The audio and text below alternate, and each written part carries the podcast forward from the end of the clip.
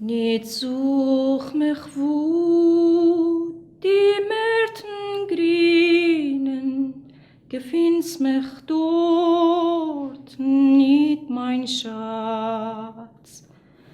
Wo Lebenswelken bei Maschinen, dort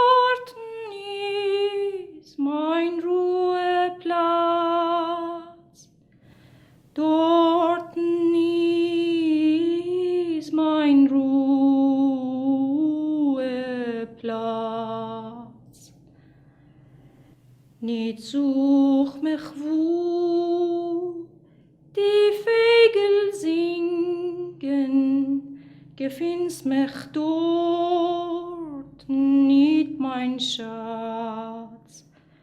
Aschglaf bin ich, wo Ketten klingen,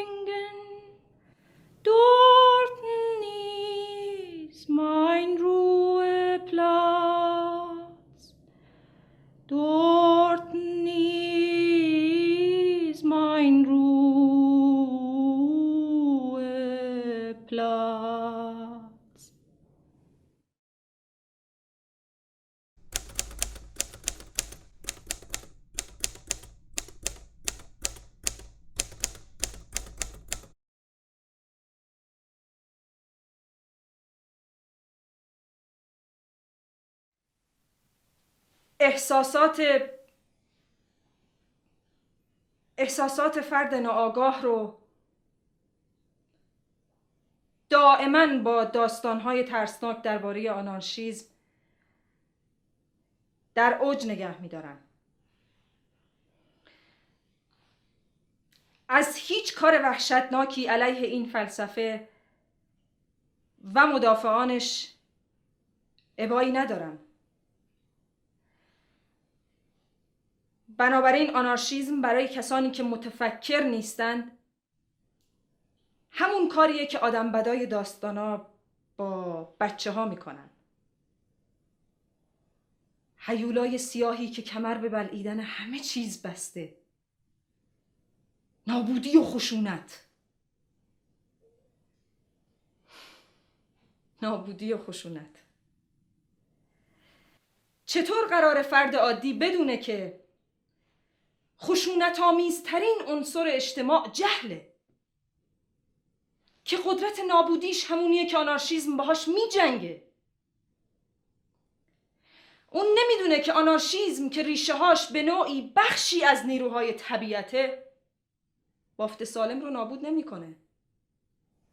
بلکه زائده های انگلواری رو نابود می‌کنه که دارن از حیات اجتماع تغذیه می‌کنن.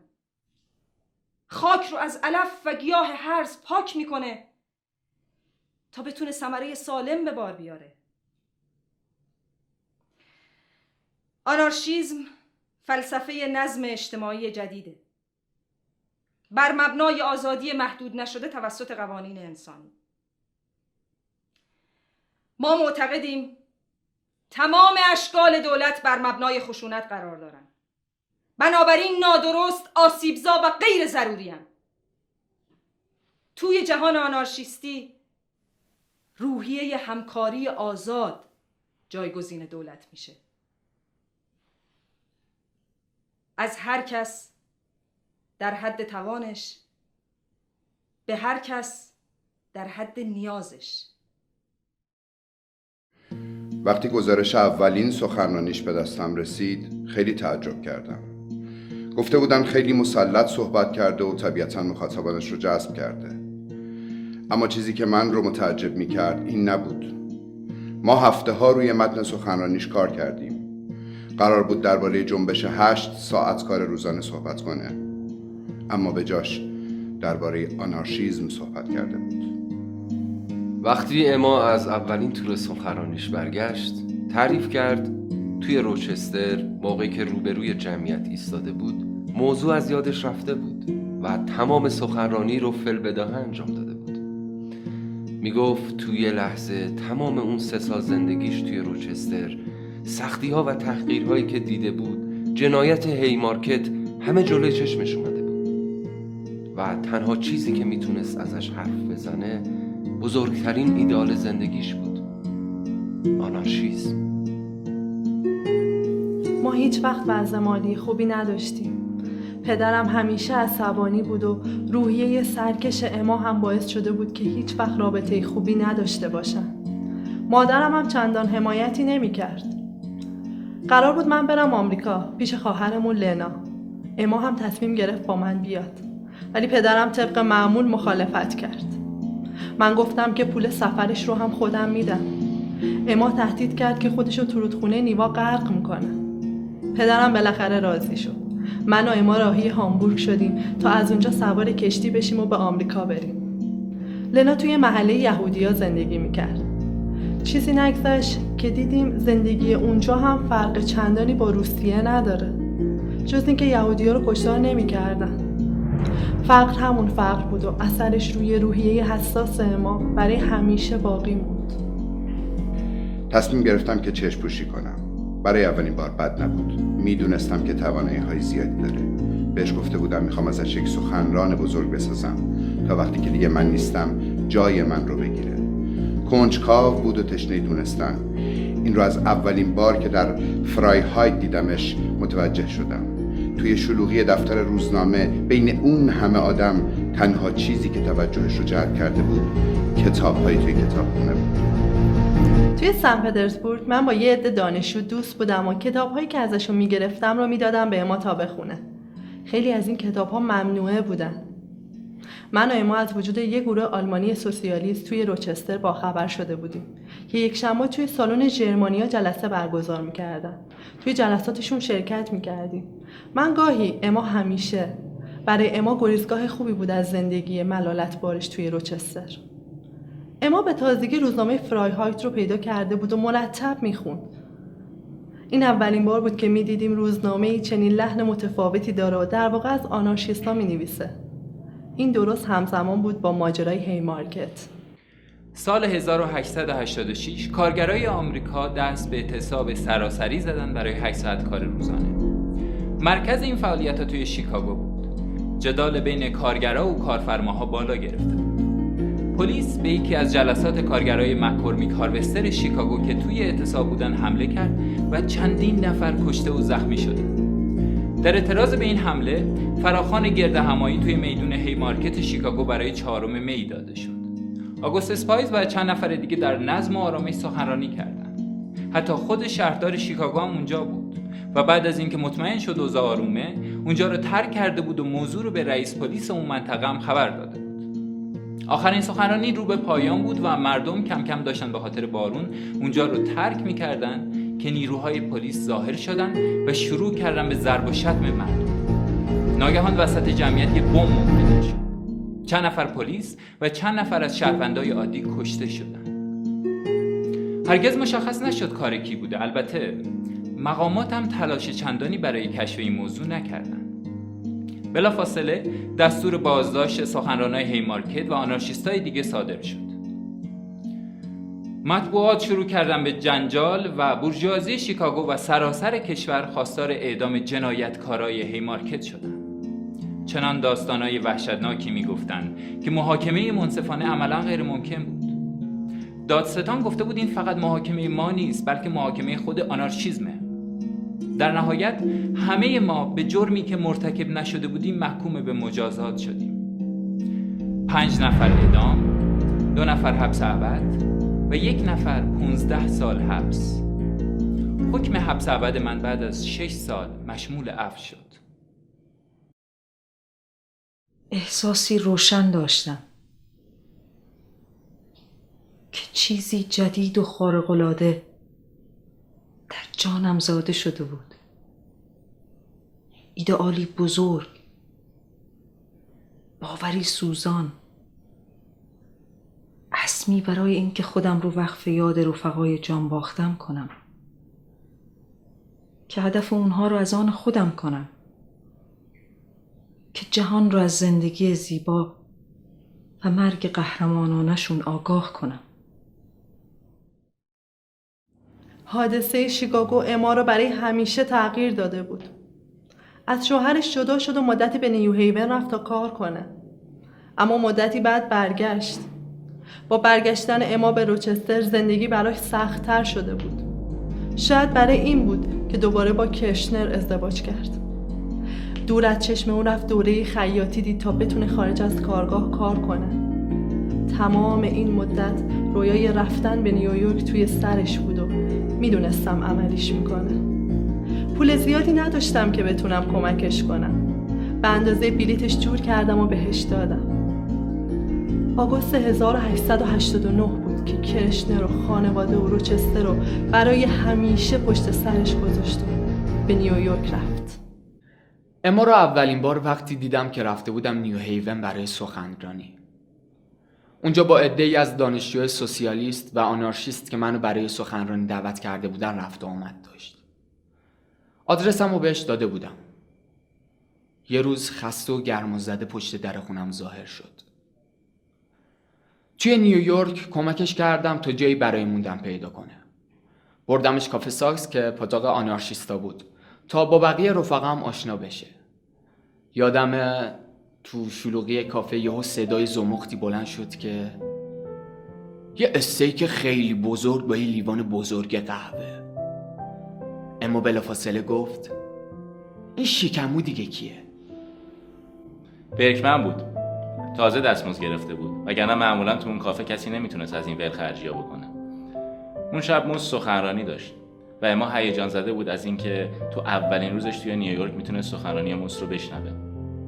چیزی نگذشت که اما کار پیدا کرد و بعد از ظهر هم توی دفتر فرایهایت با موس کار می‌کرد. گاهی اسرا با ساشا بیرون می‌رفتن و ساشا شهر رو بهش نشون می‌داد. نقاط اشتراک زیادی داشتن. هر روتاشون از شهر کوونا توی روسیه اومده بودن و زندگی سختی رو پشت سر گذاشته بودن. مدتی بعد با رفقامون هلن مینکین و ساشا چارتایی آپارتمان اجاره کردیم و زندگی کلکتیومون رو شروع کردیم. مطمئن بودم که اما می‌تونه جای من رو بگیره. از کارش راضی بودم. آینده خوبی هم براش توی راه می‌دیدم. ولی بعد از اینکه برگشت به نیویورک مجادله ای بینمون پیش اومد. گفت نمی‌خواد چشم بسته پیروی کنه. نمی‌خواد صرفا به چشم یک زن بهش نگاه بشه. می‌خواد دیدگاه های خودش رو داشته باشه. بعدها بارها به اختلافات جدی تری برخوردیم. ولی برای ما هیچ وقت مسئله شخصی نبود. هر بار که منو دستگیر می‌کردن علا رقم تمام اختلافاتی که داشتیم از هیچ تلاشی برای کمک به من دریغ نمی‌کرد. اون زمان ازش عصبانی بودم. ولی می‌دونستم راه خودش رو پیدا کرده. هیچ کس نمی‌تونست آنارشیزم رو برای اما تعریف کنه. اما خیاطی می‌کرد. تو کارگاه کار می‌کرد. همیشه وقت مطالعه پیدا می‌کرد. کارهای خونه هم گردن اما بود چون هیچ کدوم از ما بویی از آشپزی و خونداری نبرده بودیم. بعضی شبا با مست به اپرا یا رستوران می‌رفت من اصلا دل خوشی نداشتم که مست اینطور بلخرجی بکنه وقتی که جنبش به ذره ذره این پول احتیاج داره. همین باعث اختلاف نظر من با اما و بقیه رفقا می‌شد. بالاخره اما منو متقاعد کرد. گفت من تو انقلابی که نشه توش رقصید شرکت نمی کنم با خودم فکر کردم که من می‌تونم تمام زندگی خودم رو پای جنبش بذارم. ولی حق ندارم کسی رو که اینقدر شیفته این زیبایی هاست ازش محروم بکنم. روزی که می‌خواست برای اولین سخرانیش از نیویورک بره با چند از رفقا رفتیم ایستگاه راهم بدرقش. من براش یه شاخه روز آمریکایی بردم.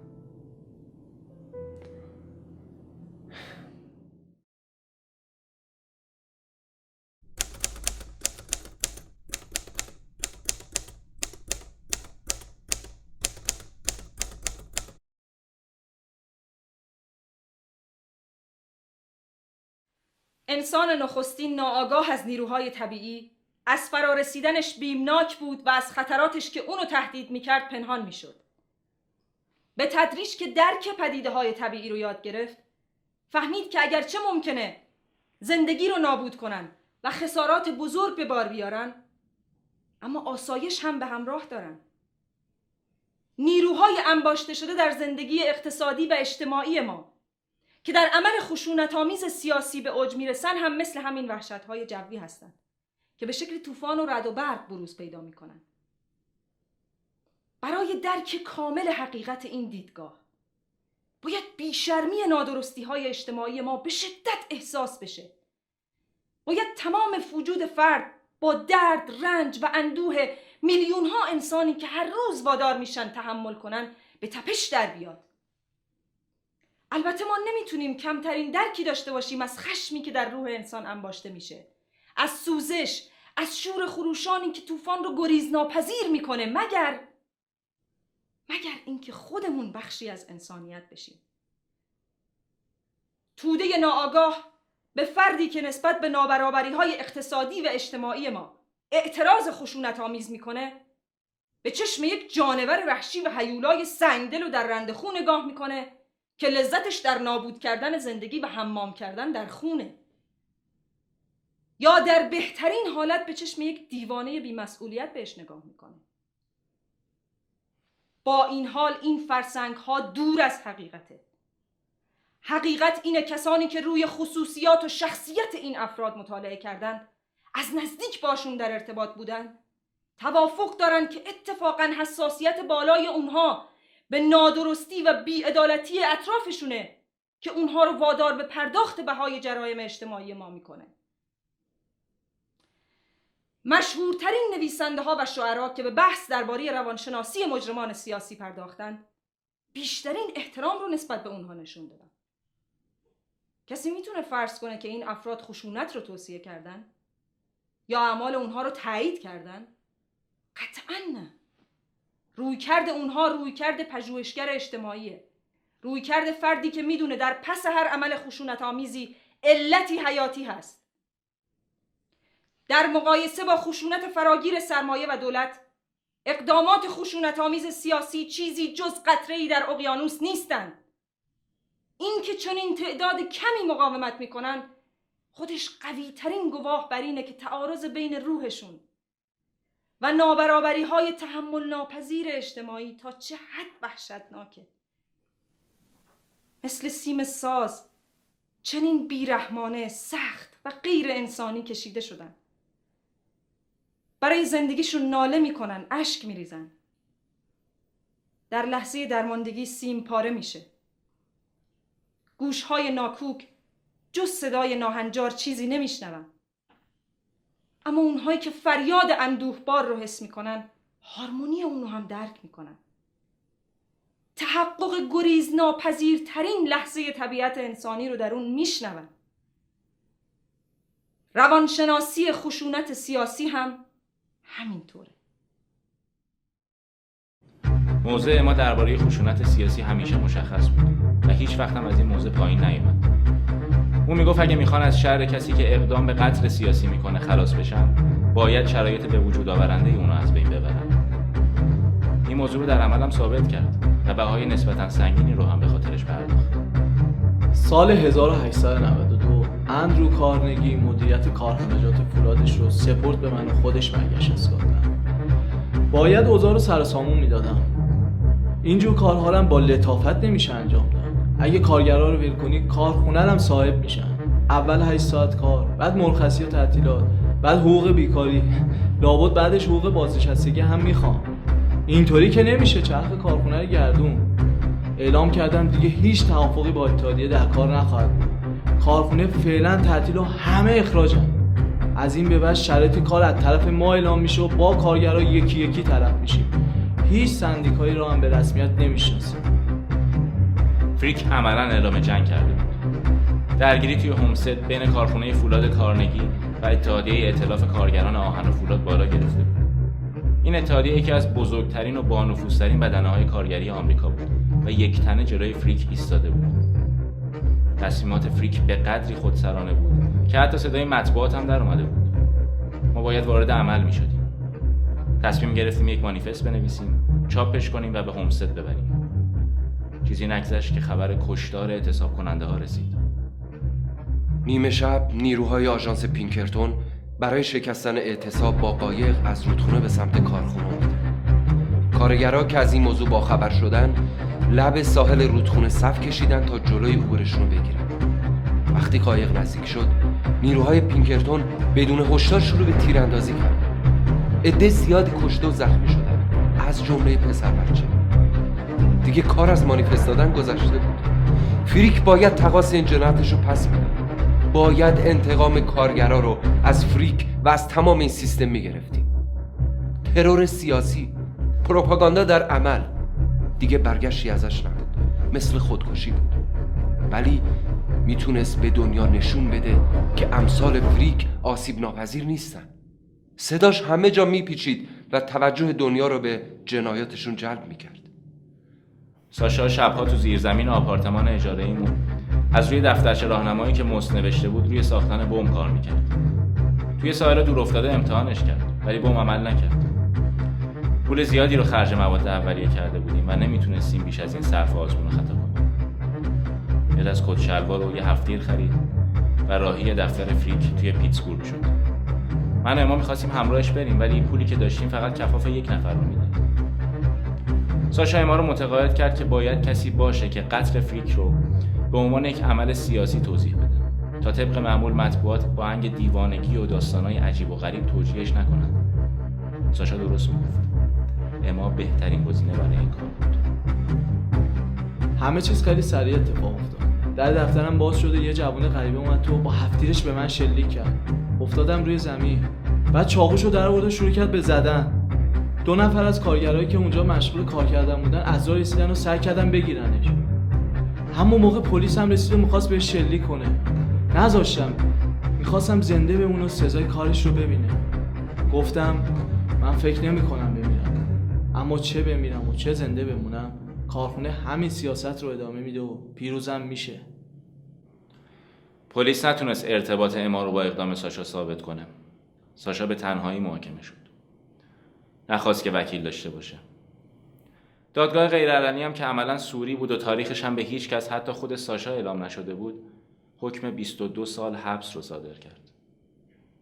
با وجود اینکه پیش از اون افکار عمومی علیه فریک بود چندان حمایتی از اقدام ساشا نشد. کارگرها احساس می‌کردن که اقدام ساشا موقعیتشون رو تضعیف کرده. حتی موست هم که طرفدار خشونت سیاسی و پروپاگاندا در عمل بود علیه ساشا صحبت کرد. ولی اما یک تنه سر حرفش ایستاد و از ساشا دفاع کرد. همچنان که می نویسم افکارم به سوی مرد جوانی با چهره دخترانه می رود که در آستانه مرگ است.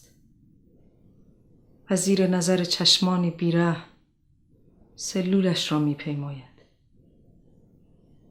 قلب من عمیقا با او همدل است. همچنان که با تمام قربانیان سرکوب و رنج. جانباختگان گذشته و آینده که می میرند پیشگامان زندگی بهتر و شریفتر تقصیر چنین اعمالی به گردن کسانی است که مسئول بیعدالتی و سبوعیت حاکم بر جهانند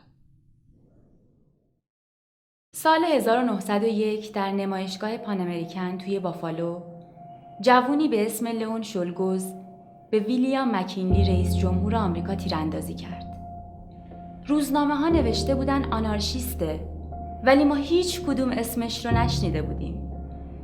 اما تازه از بافالو برگشته بود و خوشحال بودیم که زمان تیراندازی اونجا نبوده. ولی می‌دونستیم هر جا که اسمی از آنارشیسم بیاد پای ما رو وسط می‌کشن. وقتی عکس زارب مکینلی رو توی روزنامه دیدیم اما گفت چطور ممکنه؟ این که نیمانه بعد از سخنرانی ما گلدمن توی کلیولند درباره آنارشیزم ازش پرسیدم چه کتابهایی رو توصیه می‌کنه که بخونه اون چند کتاب رو معرفی کرد و گفت امیدوارم چیزی رو که می‌خوای تو این کتاب ها پیدا کن از سوسیالیست های بیعمل کلیولند خسته شده بودم. و حالا که حرفهای گلدمن رو شنیده بودم می‌خواستم بیشتر با آنارشیست ها آشنا بشم. با اسم مستعار نیمان سراغش رفتم. آزم سفر بود. من رو سرسری به یکی از رفقای آنارشیست حواله کرد. از اونا هم چیزی دستگیرم نشد. در واقع چیزی رو که من می‌خواستم نه از توی کتاب ها نه از رفقای آنارشیست بلکه تو حرفای گلدمن پیدا کرده بودم. نیمان جوون عجیبی بود. کنجکاوی و پرسجوی شک برانگیزش باعث شد که ما تصور کنیم که جاسوس و نفوذیه. سریع اطلاعیه توی روزنامه فری سوسایتی چاپ کردیم و به تمام آنارشیستا هشدار دادیم که مراقب فردی با این مشخصات باشد اما وقتی متوجه شد اعتراض کرد. ما هم یادداشتی چاپ کردیم که اشتباهی رخ داده. احتمالا نیمان یادداشت دوم رو ندیده بود و رفته بود تا ثابت کنه که جاسوس نیست. با مرگ مکینلی شلگوس هم به اعدام محکوم شد. قلب ما برای پسرک میتپید.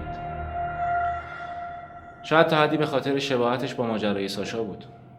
تصور اینکه می‌تونست روی اون صندلی الکتریکی ساشا نشسته باشه براش تکون دهنده بود. ولی بدتر از اون واکنش آنارشیستا حتی خود ساشا به اقدام شلگوز بود. اکثرا اقدام شلگوز رو محکوم کرده بودن یا در بهترین حالت ازش دفاع نمی‌کردن. ساشا هم در نامه نوشته بود که ضرورت اجتماعی اقدام شلگوز رو نمی‌بینه. اما سعی کرد که به شلگوز کمک کنه. ولی نه اجازه ملاقات داشت و نه هیچ وکیلی وکالتش رو قبول می‌کرد.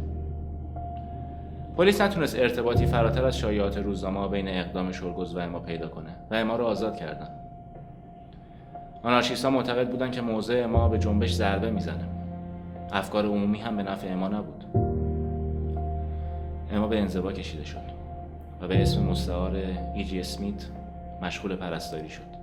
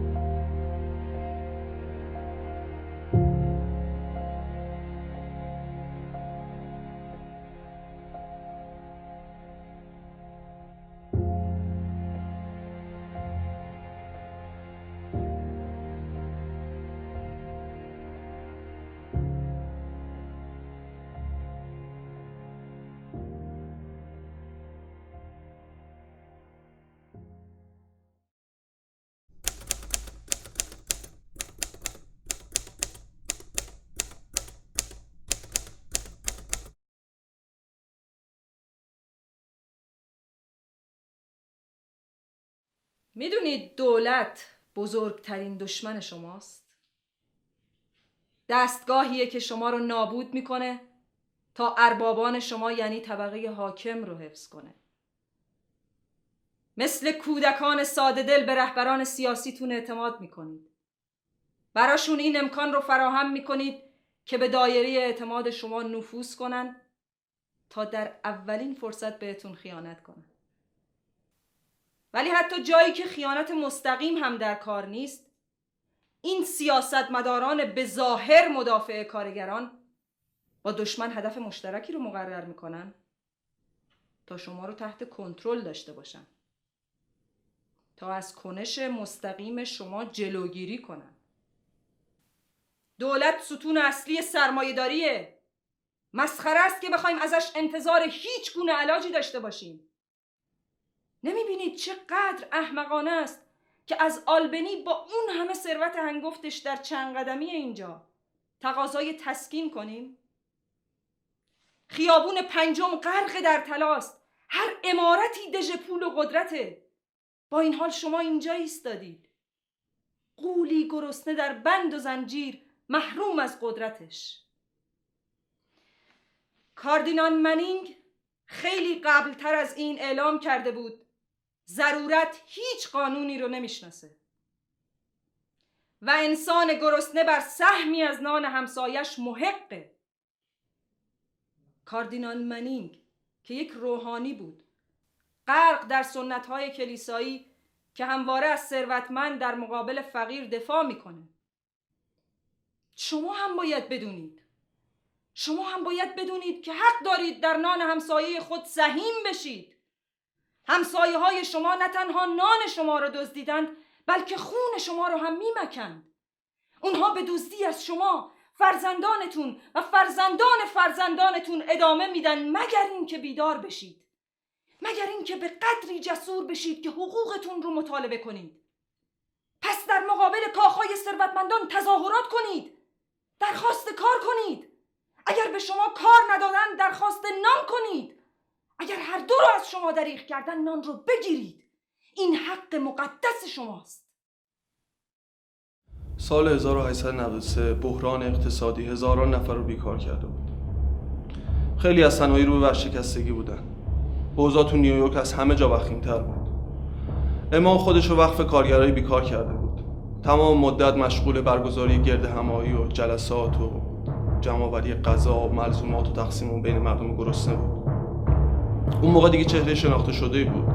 شور و سراحتش برای مردم جذاب بود و همین سراحت تن مقامات رو از ترس به لرزه مینداخت در نهایت گرد همایی میدان یونیون رو ترتیب داد و اونجا بود که اون سخنرانی معروف رو کرد. اینکه مردم رو به مطالبه حقوقشون ترغیب می‌کرد عملا اعلام جنگ با نظام بود. توی گرد همایی بعدی در فیلادلفیا به جرم تحریک به شورش دستگیرش کردن. بعد از دستگیری به نیویورک منتقلش کردن. و توی راه بهش پیشنهاد کردند که در ازای دادن اطلاعات درباره محافل رادیکال ازش رفع اتهام بشه. پاسخ ما مشخص بود. اگر تمام عمرم رو هم توی زندان بپوسم کسی نمی‌تونه منو بخره. روز محاکمه مشخص شد و به قید وسیقه آزادش کردن توی این مدت ما مشغول تنظیم دفاعیاتش بود چون به نظر اون فرصت خوبی برای تبلیغ بود و میبایست پیام آنارشیسم رو به همه جا میرسوند. تنها مسئله که سرسختانه در برابرش مقاومت می‌کرد گرفتن وکیل بود.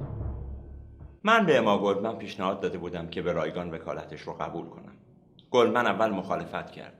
ولی ظاهرا بعد از نامه برکمن که تاکید کرده بود وکیل می‌تونه مدافع حق سخن گفتنش در دادگاه باشه یعنی حقی که خودش از اون محروم مونده بود متقاعد شد. می‌خواست بدونه چرا می‌خوام وکالت پروندش رو به رایگان بپذیرم. بهش توضیح دادم که هم به خاطر احساس همدردی که نسبت بهش داشتم و هم به خاطر اینکه این محاکمه فرصت خوبی بود تا فساد پلیس رو افشا کنم. اما تو دادگاه مجرم شناخته شد. وکیلش به ما پیغام داد که به خاطر یک تندگیش در عدم درخواست فرجام تو جلسه اعلام حکم نهایی شرکت نمی‌کنه. اما می‌گفت که نمی‌خواد از دستگاه هیچ لطفی رو درخواست کنه. معتقد بود که نتیجه جز به تأخیر انداختن اجرای حکمش نداره. تو جلسه آخر دادگاهش گفت من از دادگاه سرمایداری انتظار عدالت ندارم. دادگاه هر کاری می‌خواد بکنه اما نمی‌تونه اندیشه من تغییر بده. حکمش اعلام شد. یک سال حبس در بلک وقتی از زندان اومد بیرون برای مردمی که به استقبالش اومده بودن سخنرانی کرد و گفت به خاطر حرف زدن زندانی شده بود. قطعا این آخرین بارش نبود.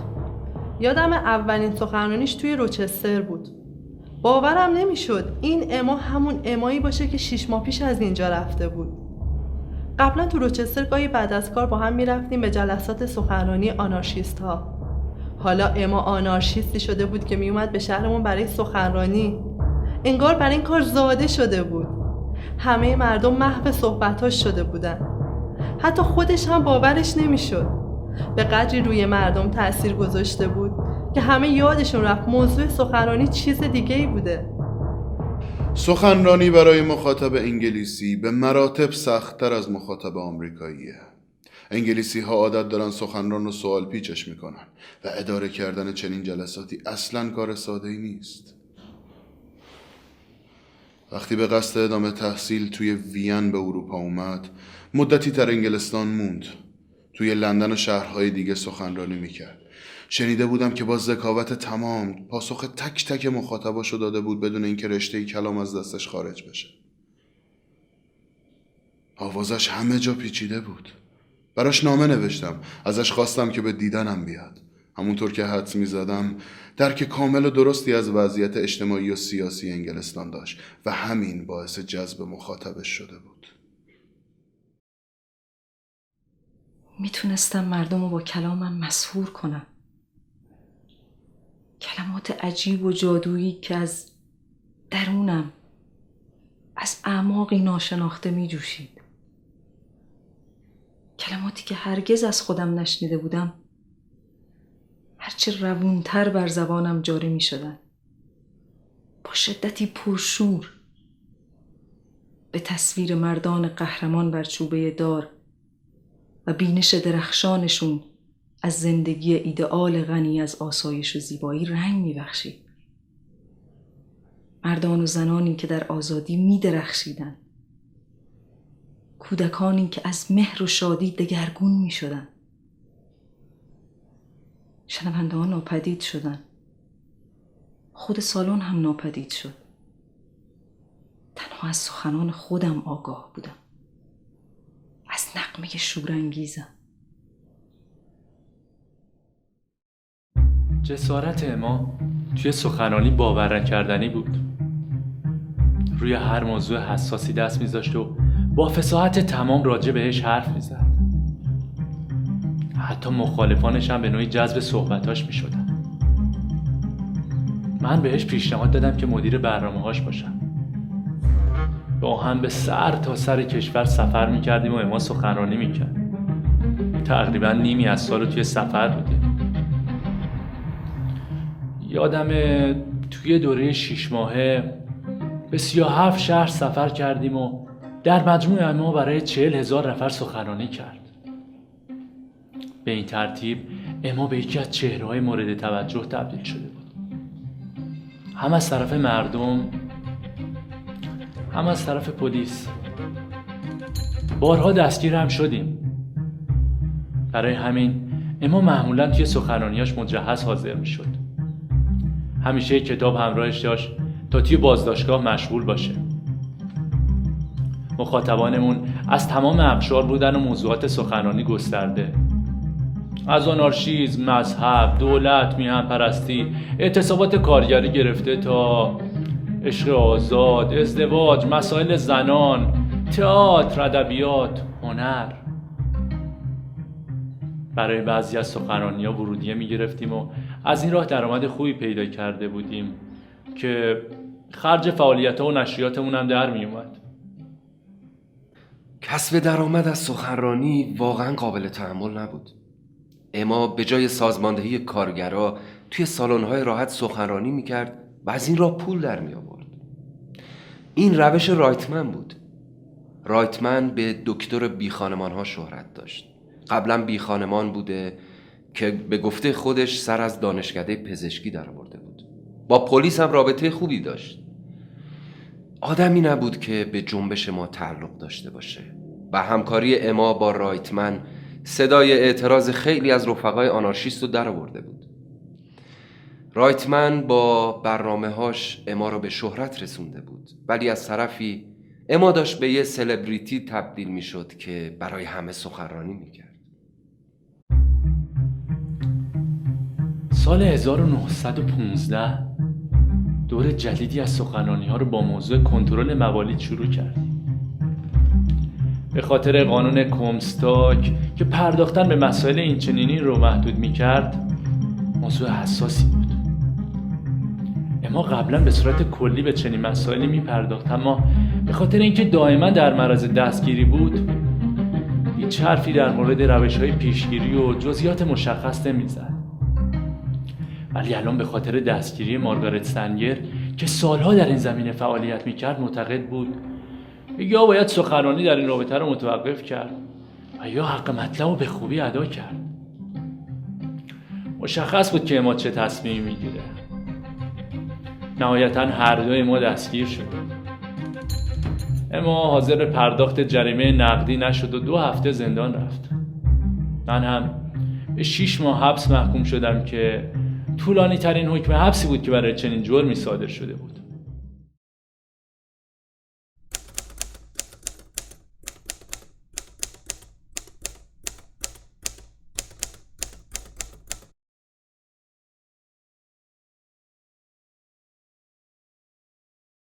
همین 62 سال پیش بود که زنان تو کنوانسیون سنیکا فالز مطالبات جدیدی رو مطرح کردند. حق آموزش برابر با مردان، دسترسی به مشاغل و حرفه های گوناگون و غیره. چه دستاوردهای شگفتانگیزی. چه پیروزی های خارق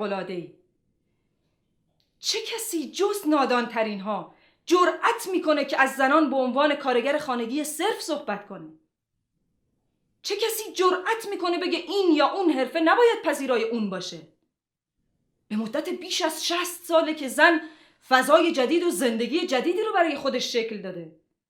در هر عرصه ای از اندیشه و فعالیت انسانی قدرتی جهانی شده.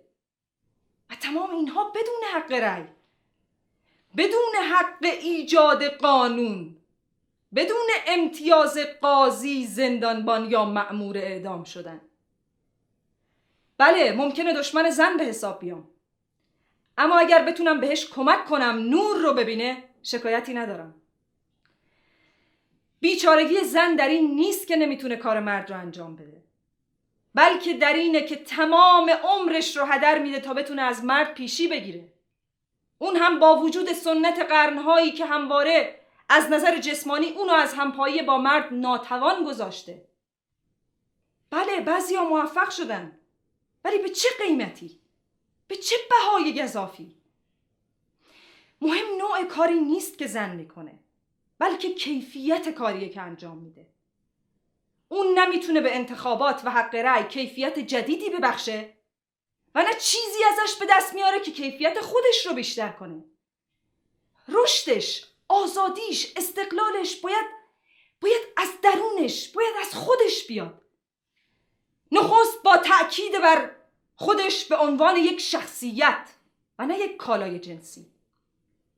سپس با رد حق هر کسی جز خودش بر بدنش. با رد آبستن شدن مگر اینکه خودش بخواد. با رد بندگی تمام ساختارهای قدرت. با ساده تر کردن و در عین حال عمیق تر کردن و غنی تر کردن زندگیش. یعنی با تلاش برای آموختن معنا و جوهر زندگی با تمام پیچیدگی هاش با رهانیدن خودش از ترس افکار عمومی و سرزنش اجتماع. تنها اینه و نه انتخابات. اینه که زن رو رهایی میبخشه. اونو تبدیل به نیرویی می‌کنه که تا کنون در جهان شناخته نشده. نیروی عشق واقعی برای هماهنگی برای صلح. نیروی آتشی آسمانی نیروی حیات بخش خالق مردان و زنان آزاد. بین آنارشیستا معروف بود که هر وقت زن جوانی وارد جنبش میشه مدت زیادی دووم نمیاره. مردی رو پیدا می‌کنه جنبش رو ترک می‌کنه و اون مرد رو هم با خودش می‌بره. اما این در مورد اما به هیچ وجه صدق نمی‌کرد. در مواردی حتی برعکس هم بود. مردانی در جنبش با اما وارد رابطه می‌شدن و در نهایت به دنبال ازدواج و تشکیل خانواده می‌رفتن. شاید بشه گفت که اما تنها کسی بود که پای نظراتش در مورد عشق آزاد ایستاد بعد از ترک روچستر هرگز نه ازدواج کرد و نه از آرمانی فاصله گرفت که منشأ دیدگاهش درباره عشق و ازدواج بود نیروهای دیگه ای در کار بود که منو از پایداری در عشق باز می داشت. کسی که در زمین ریشه داره نمی‌تونه ستاره ها رو فتح کنه. اگر کسی بلند پرواز باشه می‌تونه امیدوار باشه که در اعماق جاذب شور و عشق مدت طولانی سر کنه. مثل تمام کسایی که بهای ایمانشون رو پرداختن منم باید با چیزی که گریز ناپذیر بود روبرو می شدم عشقهای کوتاه گاه به گاه. اما نه هیچ چیز دائمی در زندگیم به جز آرمانم.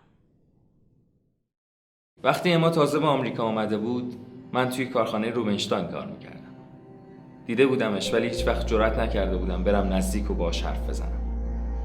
خونه خواهرش نزدیک ما بود و توی محله همه دربارش صحبت می‌کردن. دختر زیبایی که تازه از روسیه آمده بود. شنیده بودم بیکار شده چون جای قبلی دو دلار و نیم در هفته می‌گرفت و به ساکارش گفته بود که باید حقوقش رو اضافه کنه. یه روز سر کار بودم که دیدم اما اومد و نشست پشت دستگاه خالی کنار من. چهار دلار در هفته. سر صحبت رو باش باز کردم و چیزی نگذشت که روزا با هم می‌رفتیم سر کار رو برمیگشتیم. هنوز خوب انگلیسی صحبت نمی‌کرد. با هم روسی حرف می‌زدیم. خوشحال بودم که بالاخره کسی توی روچستر پیدا شده که میشه جز کار و پول در مورد چیزهای دیگه ای مثل مطالعه و رقص و موسیقی باش حرف زدم زندگی برای هر دوتامون رنگ دیگه ای پیدا کرده. بود چهار ماه بعد ازش خواستگاری کردم و نامزد شدم. مدتی بعد ازدواج کردیم.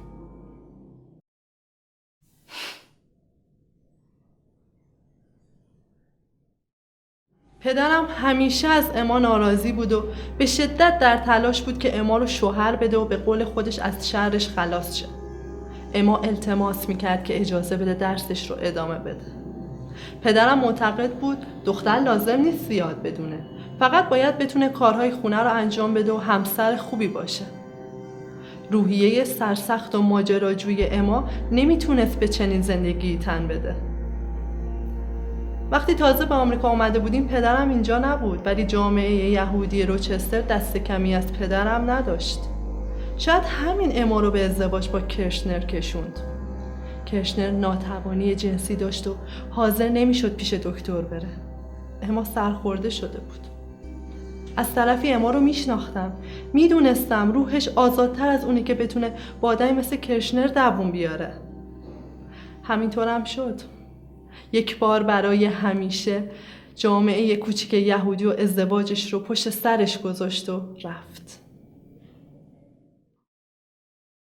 اگه دوباره در زندگی مردی رو دوست داشته باشم بدون اینکه خواخام یا قانون ما رو به هم پیوند بده خودم رو تسلیمش می‌کنم. و وقتی که این عشق بمیره بدون اجازه ترکش می‌کنم. اما داراگایا امای عزیزم. رابطه عاشقانه من و اما از روزهای اولی که به نیویورک اومده بود شروع شد و همیشه هم درآمیخته با فعالیت های سیاسی بود تا زمانی که من به زندان رفتم. وقتی آزاد شدم ناخداگاه انتظار داشتم همون امای قدیم رو ببینم ولی ما چهارده سال از هم دور بودیم و اما توی این سالها از لحاظ شخصی تغییر کرده بود. من هم دیگه اون آدم قبل از زندان نبودم. با این حال دوستیمون همچنان ادامه پیدا کرد و با گذر زمان عمیقتر هم شد. ما رفقای جدا نشدنی بودیم.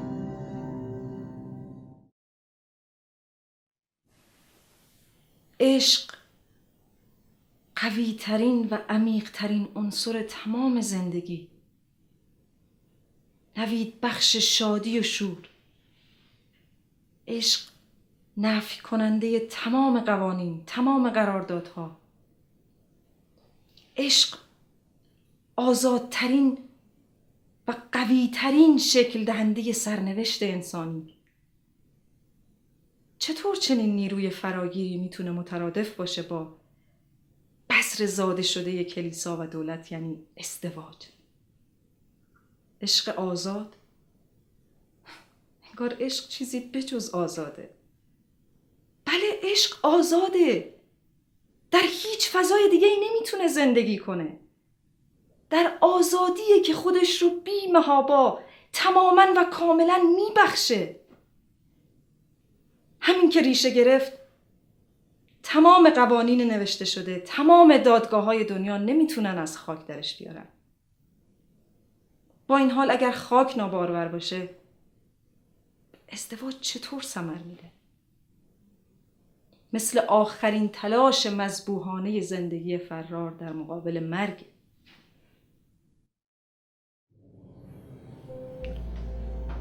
اما زن جذابی بود و رابطه پرشوری داشتیم. با این حال می‌دونستم که حاضر نیست به خاطر عشق و روابط خصوصی دست از فعالیتش بکشه. من مثل اما چنین آرمانهایی نداشتم و بعد از مدتی تسلیم میل به ازدواج و تشکیل خانواده شدم. با زن دیگه ای آشنا شده بودم و مدتی بعد اینو پیش اما اعتراف کردم. اما خشمین شده بود. نه به خاطر رابطم با اون زن بلکه به خاطر تمام دروغ هایی که بهش گفته بودم. هر کس با قدرت جسمی و اطمینان معنوی که به دیگری داره وارد وضعیت ازدواج میشه. هر یک به دیگری احترام می‌ذاره بهش عشق میورزه. و نه تنها برای رفاه خودشون همیاری می‌کنن بلکه با خوشبخت بودنشون به خوشبختی همگانی بشر هم اشتیاق پیدا می‌کنن. فرزندان این پیوندی قوی و سالم خواهند بود. به پدر و مادرشون احترام می‌ذارن.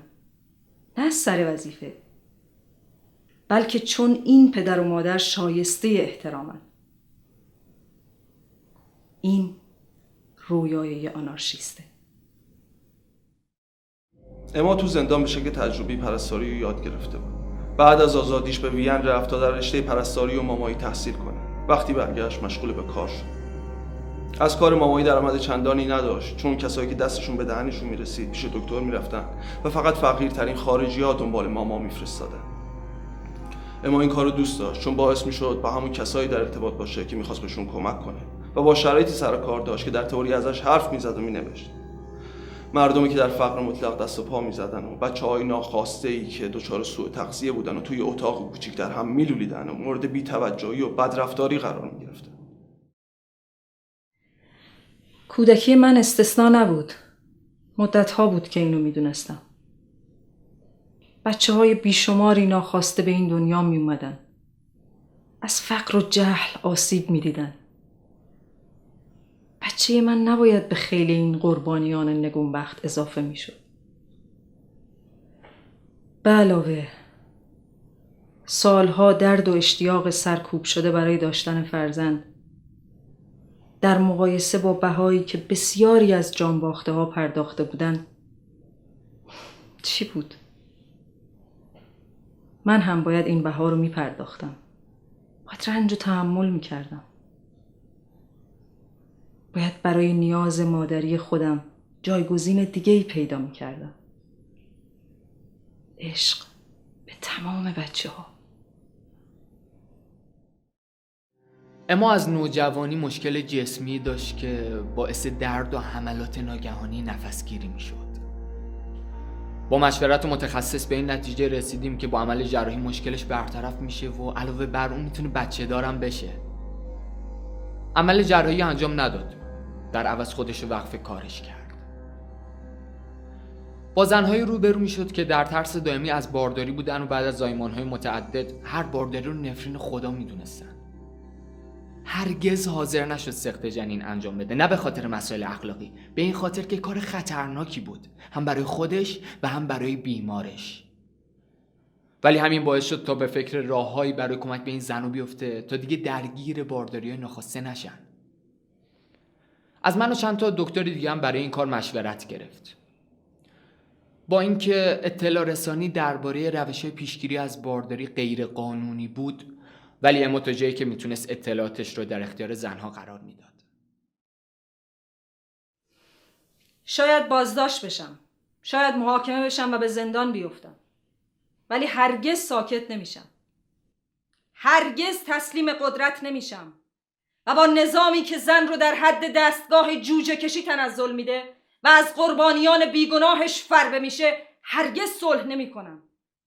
من همین حالا همینجا در برابر این نظام اعلام جنگ می کنم و تا زمانی که راه برای مادری آزاد و سالم و کودکی شاد و لذت بخش هموار نشده آروم نمی‌گیرم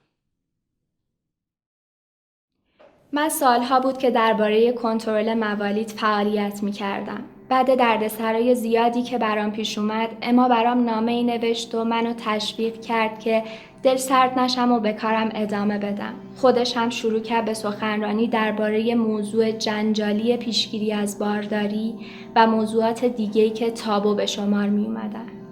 جالب بود که اون سال نه پلیس نه متعصبا سرکوبش نکردن.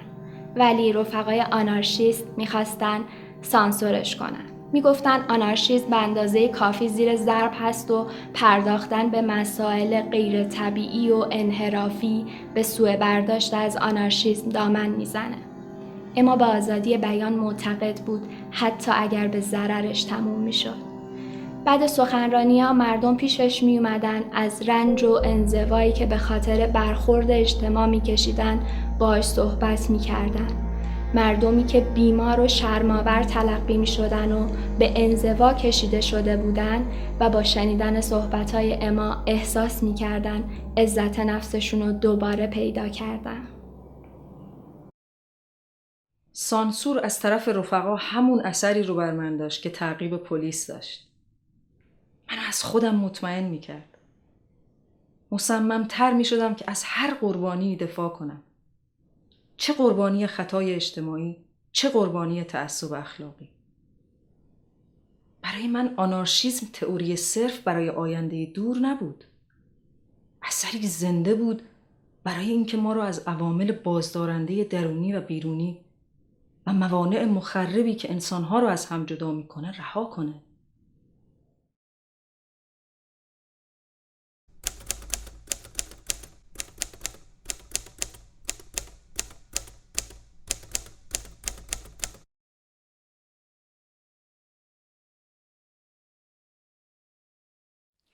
اجازه بدید. اجازه بدید. می میهن پرستی چیه؟ میهن پرستی چیه؟ عشق به محل تولد؟ به خاطرات و امیدهای کودکی؟ رؤیاها و آرزوها؟ جایی که جایی که به نقمه پرندگان گوش می‌دادیم و آرزو می‌کردیم مثل اونها بال پرواز به سمت سرزمین های دوردست داشته باشیم عشق به مکانیه که هر وجبش نماینده خاطرات عزیز و ارزشمندمون از شادی، خوشبختی و بازیگوشی کودکیه. اگه میهن پرستی اینه امروز آمریکایی های انگشت شماری می‌تونن میهن پرست نامیده بشن. چرا که زمین های بازیشون به کارخونه یا معدن تبدیل شده؟ و صدای کرکننده ماشینالات جای نقمه پرندگان رو گرفته؟ و دیگه نمی‌تونیم داستان ماجراجویی های بزرگ رو بشنویم. چرا که داستان های مادرانمون امروز سراسر اشک و اندوه و غمه. کارگر آمریکایی به دست سربازان فدرال و دولتی به قدری رنج کشیده که انزجار و مخالفتش با انگل یونیفرم پوش موجهه. با این حال محکوم کردن صرف این مسئله بزرگ رو حل نمی‌کنه. چیزی که ما بهش نیاز داریم تبلیغات آموزشی برای سربازه. نوشته های ضد میهن پرستی که فجایع واقعی حرفش رو براش روشن می‌کنه. و این آگاهی اونو نسبت به رابطه واقعیش با کسانی که وجودش رو مدیون کار اونهاست بیدار می‌کنه. و این دقیقا همون چیزیه که مقامات بیش از همه ازش میترسن. در حال حاضر شرکت در یک جلسه رادیکال توسط سرباز خیانت به کشور محسوب میشه. شکی نیست که بر خوندن یک جزوه رادیکال توسط سرباز هم مهر خیانت می‌زنن. اما مگه مقامات از قدیم الایام بر هر گامی به سوی پیشرفت مهر خیانت نزدن؟ با این حال کسانی که مشتاقانه در پی تغییر ساختار اجتماعی تلاش می‌کنن به خوبی از پس رویارویی با همه اینها برمیان. چرا که احتمالا بردن حقیقت به سنگرها به مراتب مهمتر از بردن اون به کارخونه هاست. وقتی دروغ میهن پرستی رو تضعیف کرده باشیم راه رو برای ساختاری باز کردیم که توش تمام ملیت ها در یک برادری جهانی متحد شدن. یک جامعه آزاد حقیقی. جنگ در اروپا در حال گسترش بود و به شش کشور رسیده بود. من به همراه چهارده نفر دیگه مانیفستی رو امضا کردیم که از متفقین دفاع می‌کرد. پیروزی آلمان توی این جنگ می‌تونست تبعات وحشتناکی به بار بیاره. ما معتقد بودیم که حمایت از این جنگ عملی مقاومتی در برابر تجاوز امپراتوری آلمانه و جنگ باید تا هنگام شکست کامل آلمان ادامه پیدا کنه احزاب سیاسی حاکم در آلمان سرنگون می شدن و این در راستای پیشبرد هدف آنارشیستی آزادسازی اروپا و مردم آلمان بود. این جنگ درس بزرگی برای تمام ملت ها می شد نمی‌شد با جنگی که به راه افتاده از طریق تبلیغات ضد جنگ معمول مبارزه کرد. علل جنگ باید از ریشه هدف قرار می گرفت باور کردنی نبود. کروپوتکین آنارشیست صلح طلب و آرام از جنگ دفاع کرده بود. گروه های تو آمریکا شروع به تبلیغ برای جنگ کرده بودن 16 ماه از جنگ میگذره و کشور ما خودشو کنار کشیده. ویلسون از ابتدای جنگ سیاست بیطرفی رو پیش گرفت و دور دوم ریاست جمهوریش هم با همین سیاست شروع کرده بود. ولی به مرور افراد بیشتری به این موج جنگ طلبانه میپیوستن. با این وضع فعالیت ضد جنگ جدیتری لازم بود. خصوصا وقتی صحت خبر موضع کروپوتکین تایید شد ضرورت این کار بیشتر شد. تصمیم گرفتیم موضع کروپوتکین رو قبول نکنیم و خوشبختانه تنها هم نبودیم. البته موضعگیری علیه کسی که الهام بخش همه ما بود ناراحت کننده بود. اولین کاری که کردیم چاپ مقاله قدیمی سرمایه داری و جنگ کروپوتکین بود که موضع جدیدش رو به شکلی منطقی رد می‌کرد. اما شروع کرده بود به سخنرانی درباره ماهیت نظامیگری برای تعداد هرچه بیشتری از مردم. علاقه به فعالیت های ما بیشتر می‌شد. سیل درخواست برای سخنرانی و نشریات به دفترمون سرازیر می‌شد و از طرفی حضور پلیس در سخنرانی ها هم پررنگتر. نشریه بلست که من مدتی بعد از آزادیم در کنار نشریه مادر زمین منتشر می کردم به خاطر چاپ مقالات ضد جنگ توقیف شد. خبر سرنگونی حکومت تزاری روسیه رسید. تبیدی ها دسته دسته به وطن برمیگشتن. ساشا و اما هم تصمیم گرفتن به روسیه برن و مبارزاتشون رو اونجا ادامه بدن. شروع کردم به جمعآوری کمک های مالی و آزوقه برای کسایی که راهی وطن بودن. ویلسون که به قول اما از گوش به زنگ نشستن خسته شده بود اعلام کرد ایالات متحده برای امن کردن دنیا برای دموکراسی وارد جنگ میشه. آمریکا به این انقلابیون بیشتر نیاز داشت. برای همین موقتا از رفتن به روسیه صرف نظر کردن. این اولین بار نبود که ما فعالیت های ضد جنگ رو سازماندهی می‌کرد قبلا در زمان جنگ 1898 آمریکا و اسپانیا بر سر کوبا فعالیت کرده بود. در زمان جنگ استعماری انگلیس با هلندی های آفریقای جنوبی هم به انگلیس رفته بود و برخلاف توصیه رفقا از جمله کروپوتکین که می‌گفت ممکنه جونش رو به خطر بندازه سخنرانی های زیادی رو انجام داده بود و مورد استقبال مردم قرار گرفت. ما میگیم اگر آمریکا وارد جنگ شده تا دنیا رو برای دموکراسی امن کنه باید اول دموکراسی رو تو کشور خودش امن کنه. چطور جهان آمریکا رو جدی بگیره وقتی دموکراسی تو وطنش هر روز به دست گنگسترای وحشی یونیفرم پوش زیر پا گذاشته میشه؟ آزادی بیان سرکوب میشه. تجمعات صلحآمیز پراکنده میشه. وقتی مطبوعات آزاد توقیف میشه و هر دیدگاه مستقلی خفه میشه. واقعا وقتی ما اینطور در دموکراسی ضعیف هستیم چطور می‌خوایم اونو به دنیا عرضه کنیم؟ یک ماه بعد از ورود آمریکا به جنگ لایحه سربازگیری در کنگره مطرح شد. ما این اقدام رو نقض تمام حقوق انسانی می‌دونستیم. و با اینکه انتظار نداشتیم بتونیم جلوی نفرت و خشونتی رو که خدمت اجباری به همراه میاره بگیریم احساس کردیم که دست کم باید نشون بدیم که هنوز در آمریکا هستن کسانی که مالک روحشونن و به هر بهایی انسانیتشون رو حفظ می‌کنن. تصمیم گرفتیم که یه کنفرانسی در دفتر نشریه برگزار بکنیم تا تشکیل انجمن نب سربازگیری رو مطرح بکنیم. و بیانیه ای رو در مورد خطر سربازگیری صادر بکنیم. در کنارش یک گرد همایی در اعتراض به امضای حکم مرگ مردان آمریکایی در قالب ثبت نام اجباری ارتش ترتیب دادیم. تو اولین گرد همایی چیزی حدود ده هزار نفر جمع شده بودن. همون روز بعد از جلسه دیدیم که چاپ فوقالعاده اصر روزنامه بیرون اومده. لایحه سربازگیری تصویب شد. بعد از اون سیل مردم به دفتر سرازیر می شد اکثرا جوانای وحشت زده ای بودن. به دنبال راهنمایی برای اینکه ثبت نام کنن یا نه. انجمن نعب سربازگیری به تدریج گسترش پیدا می کرد مخالفاشم با فریاد مزدور آلمان و خیانتکار روز به روز جریتر می شدن. به برنامه ها ادامه دادیم. من با اینکه پسرم برای سربازگیری خیلی کوچیک بود ولی به عنوان یه مادر به نمایندگی از تمام مادرایی که صدایی نداشتن صحبت می کردم.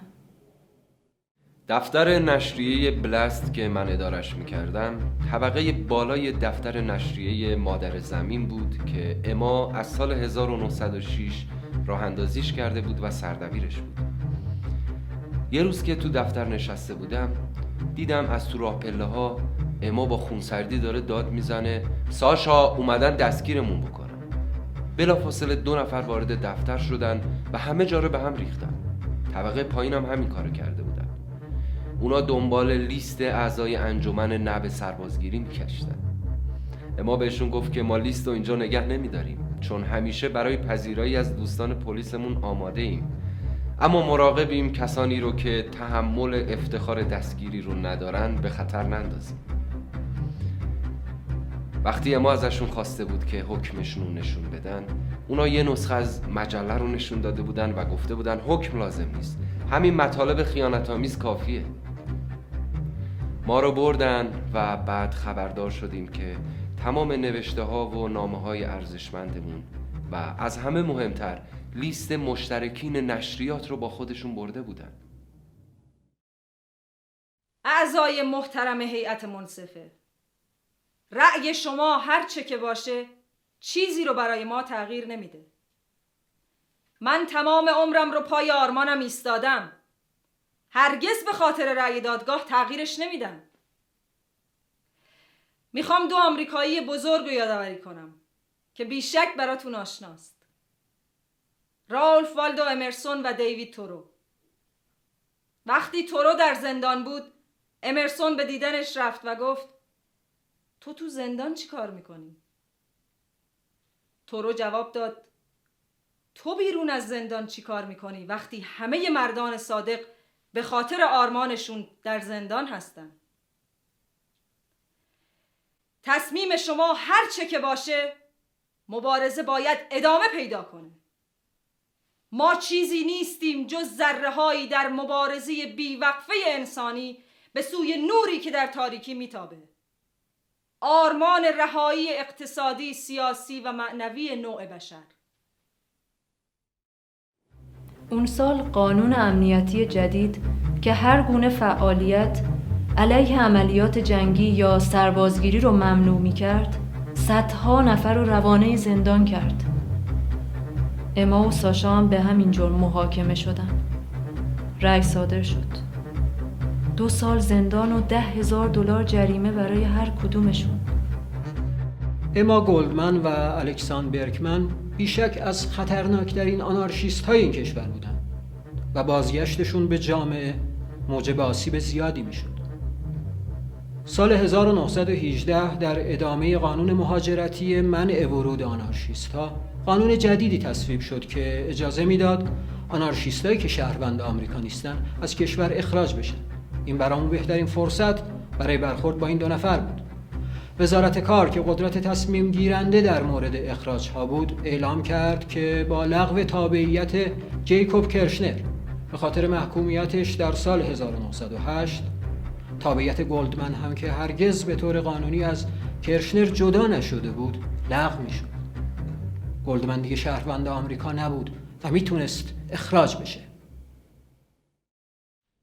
آدم نمی‌تونه سی و چهار سال توی کشوری زندگی کنه و بعد به همین راحتی ترکش کنه. روح من اینجا متولد شد. هرچی می‌دونم اینجا پیدا کردم. از توی روزنه این شهر بزرگ رو در دوردست می‌بینم. ما در شهر دنیای جدید.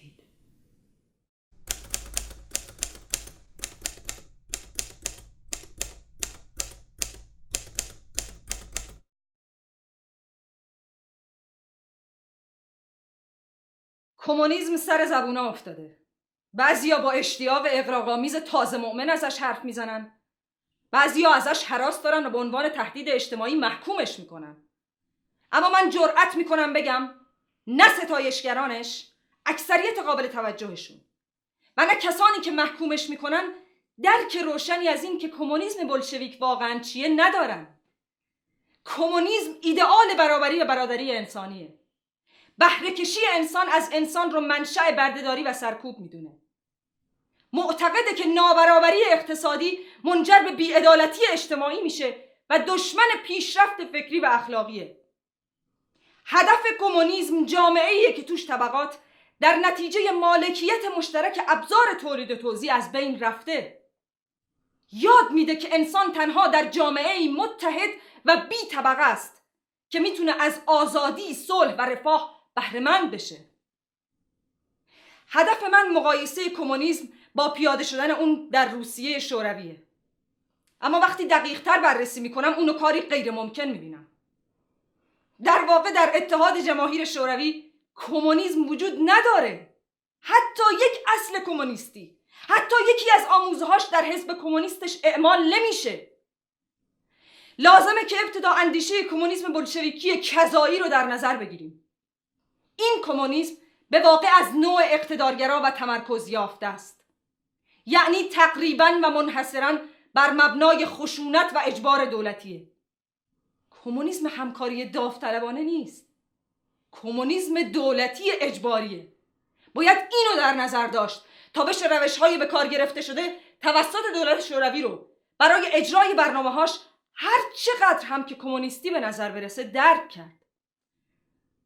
نخستین لازمه کمونیسم عمومی کردن زمین و دستگاه تولید و توزیعه. زمین و دستگاه عمومی به مردم تعلق داره. تا افراد و گروه ها بر حسب نیازشون بر سرش توافق کرده و ازش استفاده کنند. در روسیه زمین و دستگاه نه عمومی که ملی شده. البته این کلمه هم اشتباهه. در واقع تماما خالی از محتواست. در واقعیت چیزی به عنوان ثروت ملی وجود نداره. ملت کلمه مطلقیه که نمی‌تونه صاحب چیزی باشه. مالکیت می‌تونه از سمت فرد یا گروهی از افراد باشه. در هر صورت از سوی واقعیتیه که به لحاظ کمی تعریف شده. وقتی چیزی مشخص به فرد یا گروهی از افراد تعلق نداره یا عمومی یا ملی. اگر ملی باشه به دولت متعلقه. یعنی دولت اختیارش رو داره و می‌تونه بر حسب خواست و نظرش اونو به کار بگیره. اما وقتی چیزی عمومی باشه هر فردی دسترسی آزاد بهش داره و می‌تونه بدون دخالت هیچ کس ازش استفاده کنه. در روسیه هیچ عمومی سازی زمین یا تولید و توزیع وجود نداره. همه چیز ملیه. به دولت تعلق داره. دقیقا مثل اداره پست تو آمریکا یا راهن تو آلمان یا بقیه کشورهای اروپایی. هیچ چیز کمونیستی نداره. تمام منابع تحت مالکیت دولته. تجارت خارجی در انحصار مطلق دولته. مطبوعات چاپی متعلق به دولته. هر کتاب و روزنامه‌ای که چاپ میشه نشریات دولتیه. تمام کشور و هر چه که در اونه ملک دولته. دقیقا مثل روزگاران گذشته که ملک سلطنت بود. همچین وضعیتی می‌تونه سرمایهداری دولتی نام بگیره. اما کمونیستی در نظر گرفتنش از هر لحاظ مهمه. ماتوشکا راسیا روسیه از چنگ رومانوفا آزاد شده بود. اکتبر 1917 این روزهای شگفتانگیز. تبعیدی های روس از سرتاسر سر جهان به آغوش روسیه برمیگشتند. ما از سالهای قبل رویدادهای روسیه رو به دقت دنبال می‌کردیم. اما مرتب درباره وضعیت روسیه و جنبش های آزادی خواهان روسیه سخنرانی می‌کرد و برای مبارزان آزادی روسیه کمک های مالی جمع می‌کرد. همیشه می‌خواستیم به رفقای مبارز در روسیه بپیوندیم و بالاخره وقتش رسیده بود. زندگی توی آمریکا باعث شده بود که احساس کنیم اونجا می‌تونیم فعالیت موثرتری داشته باشیم. ولی بعد از وقفه‌ای که به خاطر کمپین ضد جنگ و از زندانی شدنمون افتاد بالاخره راهی روسیه شدیم. روسیه شوروی. خاک مقدس. مردم افسونگر. تو مظهر امید بشریت شدی به تنهایی برای رستگاری نوع بشر مقدر شدی. من اومدم تا به تو خدمت کنم. ماتوشکا منو در آغوش بگیر. بذار خودم رو در تو جاری کنم. خونم رو با تو در میزم در مبارزه قهرمانانه تو جای خودم رو پیدا کنم و نهایت توانم رو وقف نیازهات کنم. ماتوشکا راسیا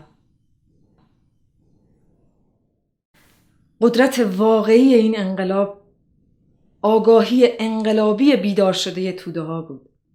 سلب مالکیت زمین از اربابان تصرف کارخونه ها و کارگاه ها سربازایی که فوج فوج از جبهه های جنگ برگشتند.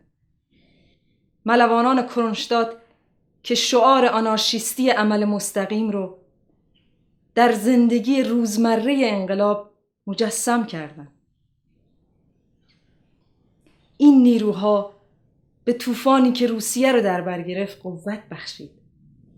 نیروهایی که در موج بزرگ اکتبر به تمام مجسم شد. این حماسه زیبایی خیره کننده این قدرت سرشار. در مقابل این مردم ساده که در آتش مبارزه انقلابی به عظمت رسیده بودن. احساس حقارت می‌کردم. از زمان رسیدنمون به روسیه همه جا با استقبال گرمی روبرو شدیم. آوازه ما به گوش همه رسیده بود. رفقا به دیدنمون می اومدن از جمله کسایی که تو آمریکا میشناختیم. رفت آمدها به شدت کنترل می‌شد و برای رفتن به هر جایی برگ تردد لازم بود. در مسیر رفتنمون به پتروگراد بارها ماشین رو متوقف کردن. پروپوسک تاواریش همه یکی پر از پروپوسک همراه خودشون داشتن. به خاطر خطر ضد انقلاب منطقی به نظر می رسید ما اشتیاق و شور زیادی از حضور در اونجا داشتیم. اما هر از گاهی از رویای روسیمون بیدار می شدیم غذای بهتر برای اعضای حزب. مدارس نمونه با امکانات مناسب. در کنار مدارس عادی با کودکان همیشه گرسنه. بیمارستان مجهز ویژه کمونیستا در کنار بیمارستان عادی با پایین ترین سطح امکانات. صفهای طولانی خانواده های کارگر برای دریافت جیره ناچیز و بیکیفیت. اعتراض و پرسش ما همه جا با یه پاسخ روبرو می شد تا جبهه ها از ضد انقلاب خالی نشه زشتی های قدیم از بین نمیره. ضربه آخر وقتی بود که از اما خواستن در کنفرانس آنارشیستا تو پتروگراد شرکت بکنن. کنفرانسی که در اختفا برگزار می شد توی کنفرانس رفقا از خیانت بلشویک ها به انقلاب گفتن. از سرکوب آزادی بیان و اندیشه.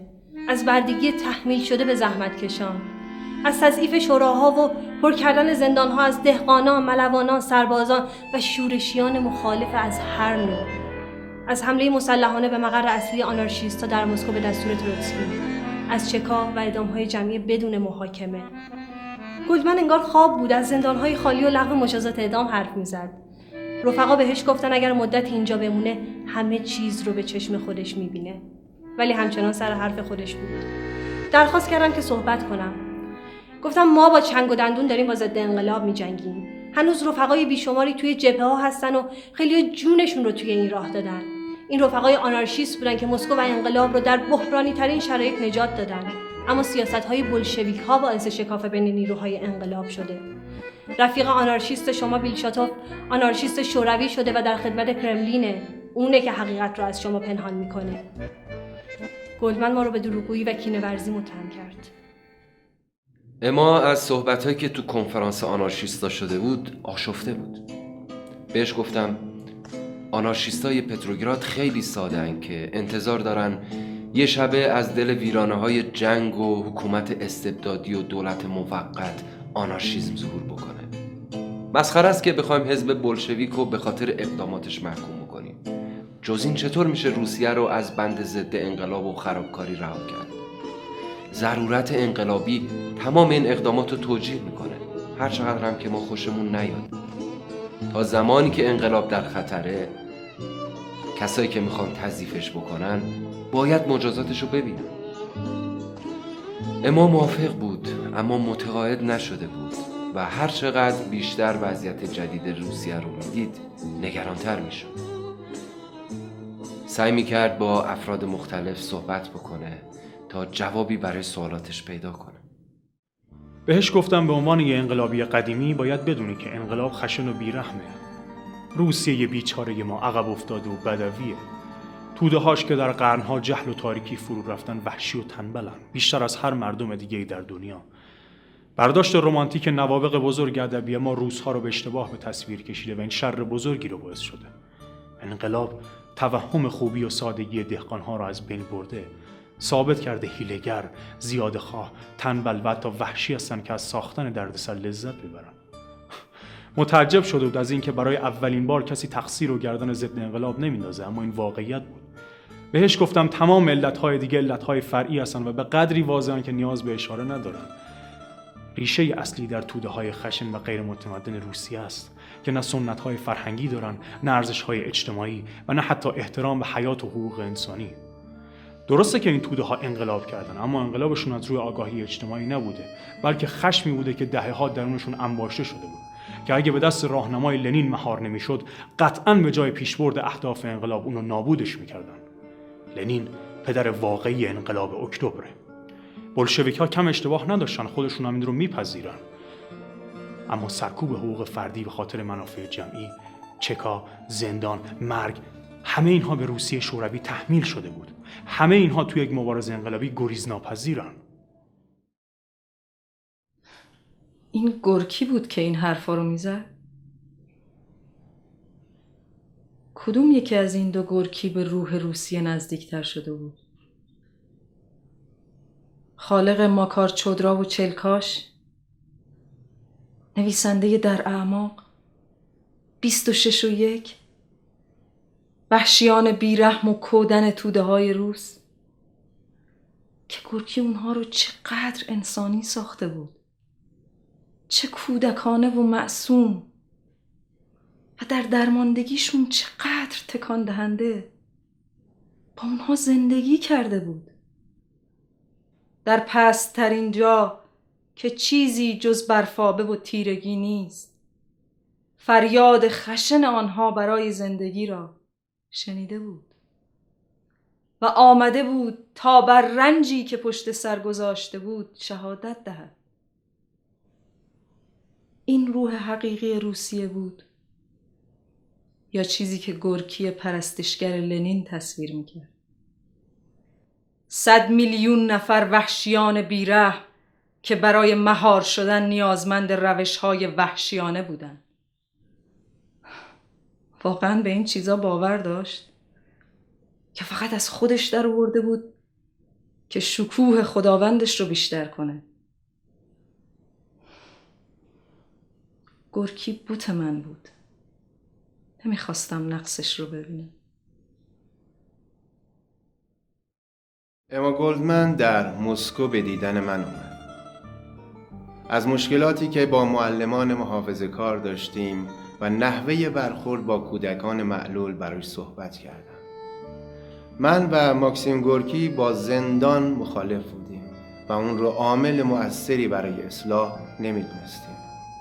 حتی خود من اشکال ملایمتر اجبار در واقع هیچ شکلی از اون رو در مواجهه با جوانان قبول نداشتم. البته تا حدی با گورکی موافق بودم که نسل جوان روسیه به میراسی بد آلوده است و سالها جنگ داخلی اون رو تشدید کرده. گفتم بهبود از طریق مجازات و وحشت ممکن نیست.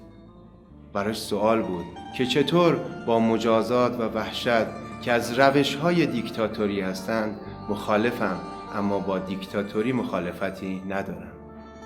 براش توضیح دادم که دیکتاتوری رو فقط به عنوان عامل گذار تایید می کنم تا زمانی که روسیه هنوز در جبهه های پرشمار مورد حمله قرار گرفته و همین که این عوامل از بین برن دیکتاتوری هم از بین میره. گفتم اما احمقانه است که تمام تهدیدها رو از طرف ضد انقلاب ها بدونیم و از شر روزافزون بروکراسی و قدرت فزاینده چکا غافل باشیم سیستم آموزشی آمریکا در شوروی مطرح شده و وقتی فهمیدم که هنوز کار مناسبی پیدا نکرده گفتم که می‌تونه اینجا مشغول بشه و پیشنهادات خودش رو در رابطه با بکارگیری پرولتری این سیستم ارائه کنه. بسیار تعجب کرد و گفت که این سیستم از طرف بهترین آموزگاران در آمریکا رد شده. چرا باید در شوروی الگو قرار بگیره؟ بهش پیشنهاد دادم که در این رابطه کنفرانسی رو برگزار کنه و کل ماجرا رو برای من و همه معلمان توضیح بده.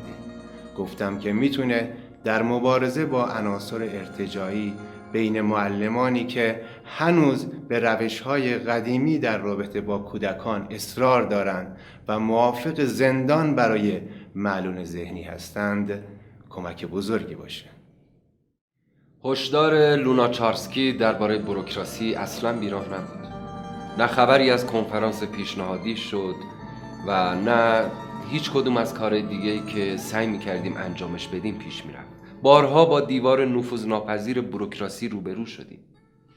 یه بار طرح سازماندهی غذاخوری های عمومی رو مطرح کردم.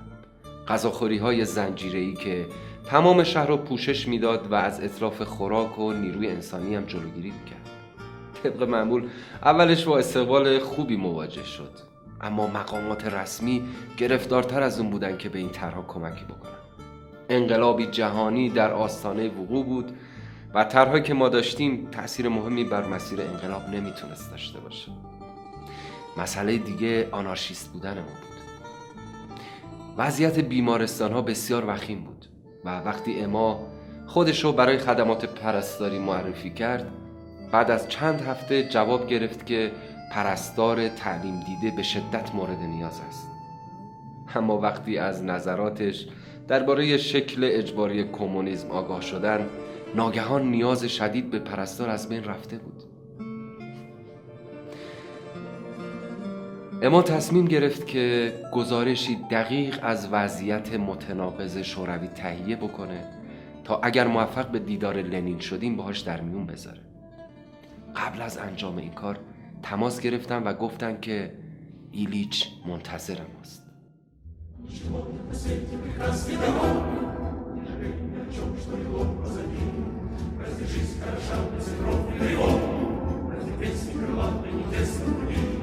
Servidor, it.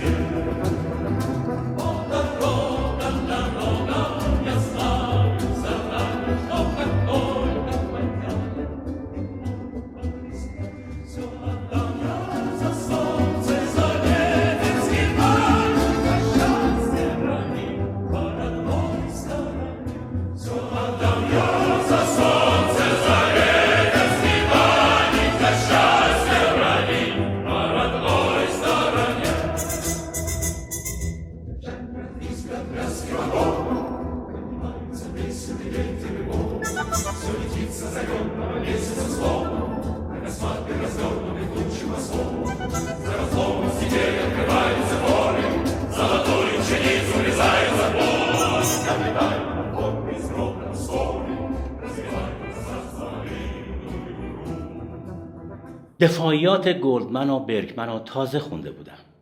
عالی بود. تحلیلی مشخص از نظام سرمایهداری بود. تبلیغی بسیار خوب. خیلی بد شد که نتونسته بودن به هر قیمتی شده در آمریکا بمونن. حضور چنین مبارزایی در آمریکا برای انقلاب پیش رو به شدت نیاز بود. گفتم حالا که اینجا هستن اگر مایل باشن به عنوان آنارشیست های متحد با ما همکاری کنن. همه ای در آن بروشون بازه. شروع کردن از آنارشیست های زندانی و آزادی بیان صحبت کردن. گفتم آزادی بیان یک تعصب بورژواییه مسکن رنج های اجتماعیه.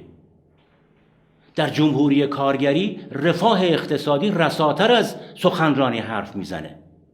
آزادیشم از امنیت بیشتری برخورداره. دیکتاتوری پرولتاریا در این مسیر پیش میره. فقط در حال حاضر با موانع خطرناکی روبروه که مهمترینش مخالفت دهقاناست اونا به میخ و نمک و پارچه و تراکتور و برق نیاز دارن. وقتی ما بتونیم این چیزها رو بهشون بدیم با ما خواهند بود و هیچ قدرت ضد انقلابی نمی‌تونه اونها رو به عقب برگردونه. در وضعیت روسیه فعلی یاوهگویی درباره آزادی خوراک مخالفاییه که فقط می‌خوان روسیه رو سرنگون کنن. فقط تبهکارا مقصرشن و باید به قل زنجیر کشیده بشن.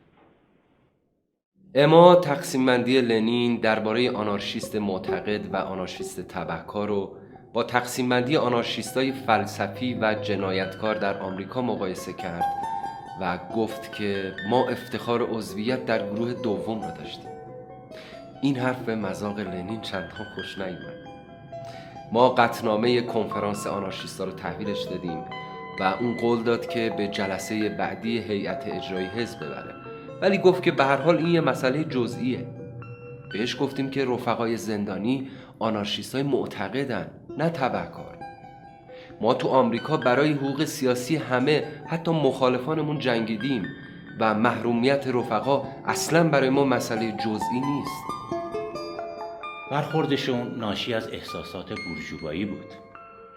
دیکتاتوری پرولتاریا درگیر مبارزات مرگ و زندگی بود روسیه در داخل و خارج گامهای بزرگ برداشته بود و جرقه انقلاب جهانی رو می‌زد و اینها به خاطر کمی خون ریخته شده عزا گرفته بودن مسخره است.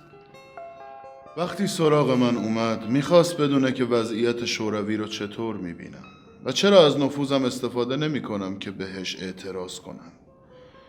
من هیچ چیز رو از بلشویک ها نمیپذیرفتم. هرگز هم به خواست خودم با هیچ دولتی همکاری نکردم. قصد هم نداشتم با دولتی که به اسم سوسیالیسم ارزش های اخلاقی و انقلابی رو کنار می‌گذاره همکاری کنم. این نتیجه مارکسیزم و تئوری هاش بود. من و تمام آنارشیست ها خطراتش رو پیش بینی کرده بودیم و همیشه هشدار می‌دادیم. البته شاید بیشتر روحیه متعصبانش بود تا خود مارکسیزم. آه مارکسیزم بلشویک ها رو مسموم کرده بود. و حالا دیکتاتوری اونا از اتوکراسی تفتیش عقاید پیشی گرفته. تلاش های خارجی برای خورد کردن انقلاب روسیه منجر به این شده که اعتراضات داخلی به استبداد بلشویک هم خفه بشه. و حالا اختناق در روسیه از همه جا بیشتره. هم من و هم گورکی بارها اعتراض کردیم.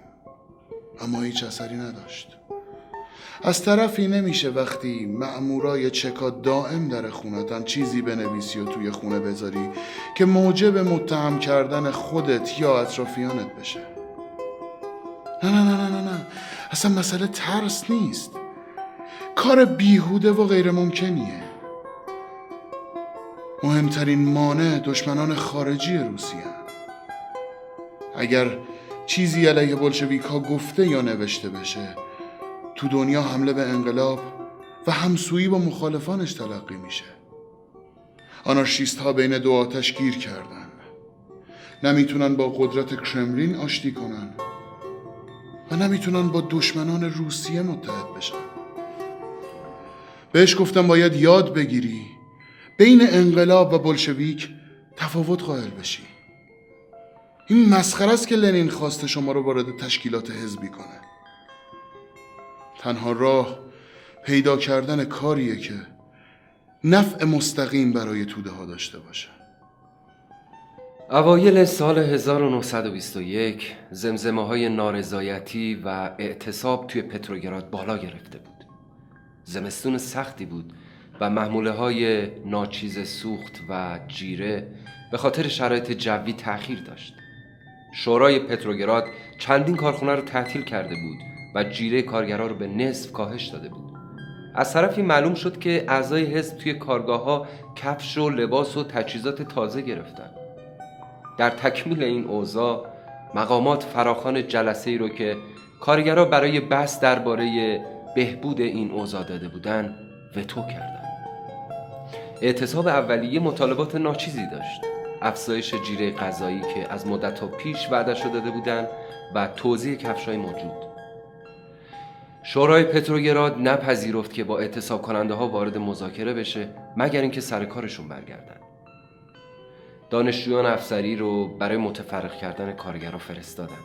خوشبختانه کارگرها مسلح نبودن و خونی ریخته نشد. پنج کارخونه دیگه هم به اعتصاب پیوستن. با خودسری و بیرحمی مقامات. درخواست کارگرها برای نان و کمی سوخت تبدیل به مطالبات سیاسی قاطعانه شد. تغییر کامل سیاست های دولت. کارگران و دهقانان نیازمند آزادی هستند و نمی‌خواهند تحت فرامین بلشویکی زندگی بکنند. می‌خواهند خودشان اختیار سرنوشتشان را به دست بگیرند. معلوم نبود این اعلامیه ها رو چه کسایی به دیوار زدن. با وجود دستگیری های مکرر اعتصاب گسترده تر شد اما برخورد نامناسب مقامات باعث شد که کم کم اعلامیه های ضد انقلاب و ضد یهود هم روی دیوارها پیدا بشه. حکومت نظامی اعلام شد. کارگران مصمم بودن اما از گرسنگی در آستانه تسلیم بودن. در بهبوهه این اوضاع نامید کننده عامل جدیدی وارد عمل شد. ملوانان کرونشتات پایبند به سنت های انقلابی و همبستگی با کارگرا که قبلا هم در انقلاب 1905 و تحولات 1917 وفادارانه نشون داده بودند. مخفیانه کمیته تشکیل شده بود تا مطالبات اعتصاب کننده ها رو بررسی کنند. گزارش کمیته منجر به این شد که دو رزمنامه کرونشتاد قطنامه در حمایت از مطالبات کارگرا صادر کنند. مطالبات قطنامه 15 بند داشت. از جمله برگزاری فوری انتخابات شوراها آزادی بیان آزادی تجمعات و سندیکاها آزادی زندانیان سیاسی تشکیل کمیسیون بازرسی زندانها و اردوگاه های کار اجباری لغو دستبندی های سیاسی در نیروهای مسلح برابری جیره غذایی کارگرا جز اونایی که به مشاغل خطرناک مشغولن. اسکادران یکم و دوم ناوگان دریای بالتیک هم از اونها تبعیت کرد. چیزی نگذشت که لنین و تروتسکی حکمی امضا کردن که اعلام می‌کرد کرونشتاد علیه دولت شوروی شورش کرده و ملوانا را به عنوان ابزار ژنرالای سابق تزاری معرفی کرده بود که در کنار خیانتکاران سوسیالیست انقلابی توطعه ضد انقلاب و علیه جمهوری پرولتری ترتیب دادند ما بیانیه ای رو خطاب به شورای کارگری پتروگراد نوشتیم و توش هشدار دادیم که تا دیر نشده بیدار بشن و با آتش بازی نکنن. توسل به زور به وخامت اوضاع دامن می‌زنه و باید مسئله رو با توافق انقلابی رفیقانه حل و فصل کرد نه با خونریزی ما پیشنهاد کردیم که کمیسیونی پنج نفره شامل دو آنارشیست به کرونشتات بره و ماجرا رو فیصله بده. توصیه ما به گوش ناشنوا اثری نکرده تروتسکی با ورودش به کرومشتات التیماتوم داده بود. به حکم دولت کارگری و دهقانی به ملوانا و سربازای کرومشتاد اعلام کرده بود تموم اونایی رو که جورت کرده بودن علیه سرزمین پدری سوسیالیست اقدام کنند مثل قرقاول و گلوله خواهد زد. اعتصاب کننده های پتروگراد از مقامات نمی ترسیدن اما ذره ذره از گرسنگی تحلیل می رفتن. به خاطر دروغایی که در موردشون شایع شده بود روحیشون رو از دست داده بودن کرونشتاد رو تنها گذاشتن ما مصمم بودیم که خونی ریخته نشه اما حمله نظامی بدون هشدار شروع شد صبح روز 17 مارس کرونشتاد سقوط کرد و آتشی که بر سر کرونشتاد میریخت متوقف شد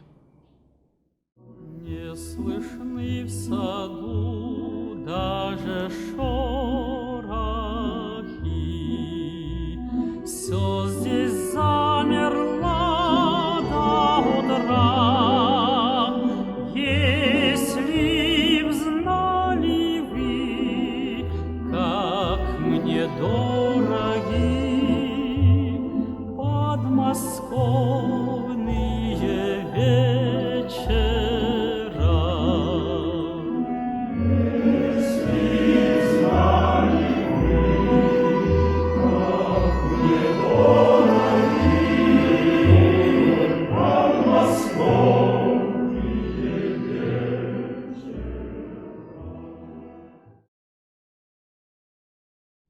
سکوتی که بر پتروگراد حاکم شده بود مهیبتر از آتش بیوقفه دیشب بود.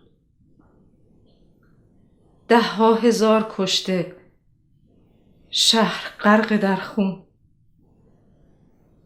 صبح روز هجده مارس. صدای قدم های بیشمار. رژه کمونیستا. آهنگ مارش نظامیان. صدای سرود انترناسیونال صدایی که زمانی به گوشم شادی آور بود حالا سرود ازای امید انسانیت شده بود. هجده مارس سال روز کمون پاریس که دو ماه بعد به دست سلاخان سی هزار کمونار نابود شد. سرنوشت کمون پاریس تو کرونشتاد تکرار می شد جرم بخشش ناپذیر ملوانان ساده دل کرونشتات این بود که شعار انقلاب یعنی قدرت همه شوراها رو جدی گرفته بود بعد از این ماجرا لنین در کنگره دهم حزب کمونیست در کنار معرفی سیاست های اقتصادی نوین نپ برنامه جدیدش رو برای آنارشیستا اعلام کرد. باید جنگی بیرحمانه با خورد برجوازی از جمله عناصر آنارشیست در بگیره. گرایشات آنارکو سندیکالیستی جناح مخالف کارگری نشون داده که این گرایشات در خود حزب کمونیست هم وجود داره. و بعد به گروه های آنارشیستی پتروگراد حمله شد. اعضا دستگیر شدن و چکا دفاتر چاپ و نشر شاخه آنارکو سندیکالیست ما رو هم تعطیل کرد. با ما کاری نداشتن. احتمالا باید آزاد میموندیم تا وانمود بشه که فقط آنارشیستای تبهکار به زندان میرن. دانشجویان دانشگاه مسکو که به برخورد با آنارشیستا معترض شده بودن بازداشت شدن. دانشگاه ها تعطیل شد و بعد از بازگشایی هر گونه فعالیت سیاسی ممنوع شد. اعضای حلقه های مطالعاتی آثار کروپوتکین تبعید شدند. بعد از اعتصاب غذای طولانی آنارشیستای زندانی کمیته مشترکی تشکیل شد که مقرر کردند این افراد می‌تونن از کشور خارج بشن. در واقع این حکم تبعیدشون بود. کنگره بین المللی زنان در مسکو در آستانه برگزاری بود. که اما گلدمن به دیدنم اومد و منو در جریان وضعیت ماریا اسپریدونوونا گذاشت ماریا یکی از پر افتخارترین مبارزای انقلاب و از آنارشیستای رادیکال بود. از اولین کسایی بود که نپذیرفت با بلشویکا همکاری کنه و تو دور اول دستگیری آنارشیستا دستگیر شده بود. زمان دستگیری مریض بود و با چند اعتصاب غذای طولانی در وضع وخیمی قرار گرفته بود. وقتی خبر تبعید آنارشیستای زندانی علنی شد روزانه امیدی برای نجات ماریا باز شده بود. گفتم من در تلاشم حمایت زنان کشورها از انقلاب جهانی رو جلب کنم. اما گفت ماریا هم در راه همین هدف خدمت کرده و خود نماد انقلابه. اگه ماریا تو زندان چکا بمیره لطمه جبران ناپذیری به وجهه حزب کمونیست وارد میشه. این وظیفه کلارا زتکینه. که دولت رو وادار کنه به ماریا اجازه خروج بده. قول دادم پادر میونی کنم. جواب تروتسکی این بود که ماریا اسپریدونوونا خطرناکتر از اونه که بخواد آزاد یا تبعید بشه. فکر رفتن از روسیه هیچ وقت به ذهنم خطور نکرده بود. از تصورش به خودم میلرزیدم. اما جهان باید می‌فهمید. باید به عهدی که با رفقا داشتیم وفا می‌کردیم. و جهان رو از فریب بزرگی که در لباس سرخ اکتبر در اومده بود آگاه می‌کردیم. بعد از 21 ماه سکوت تحمیلی این فریاد نومیدانه ما اولین قدم در این راه بود. ای رویای روشن ای ایمان سوزان ما توشکا راسیا رویاهام نابود شده ایمانم در هم شکسته روسیه از هزاران زخم خون میریزد و خاکش پوشیده از اجساد است چاره فقط در اروپا و آمریکا بود وقتش رسیده بود که کارگران جهان از خیانت بیشرمانه اکتبر باخبر بشن. ما بعد از مدتی تلاش بالاخره موفق شدیم ویزای لیتوانی رو بگیریم و روسیه رو ترک کنیم. درست قبل از رفتن خبر رسید که ماریا به خاطر اعتصاب غذا در آستانه مرگه و چکا از ترس مردنش در زندان آزادش کرده بود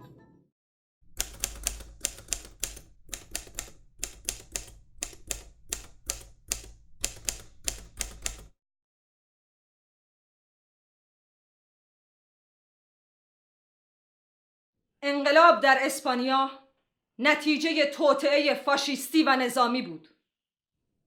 نخستین نیازی که خودش رو به فدراسیون آنارشیست اسپانیا نشون داد بیرون کردن دار و دسته فاشیستا بود.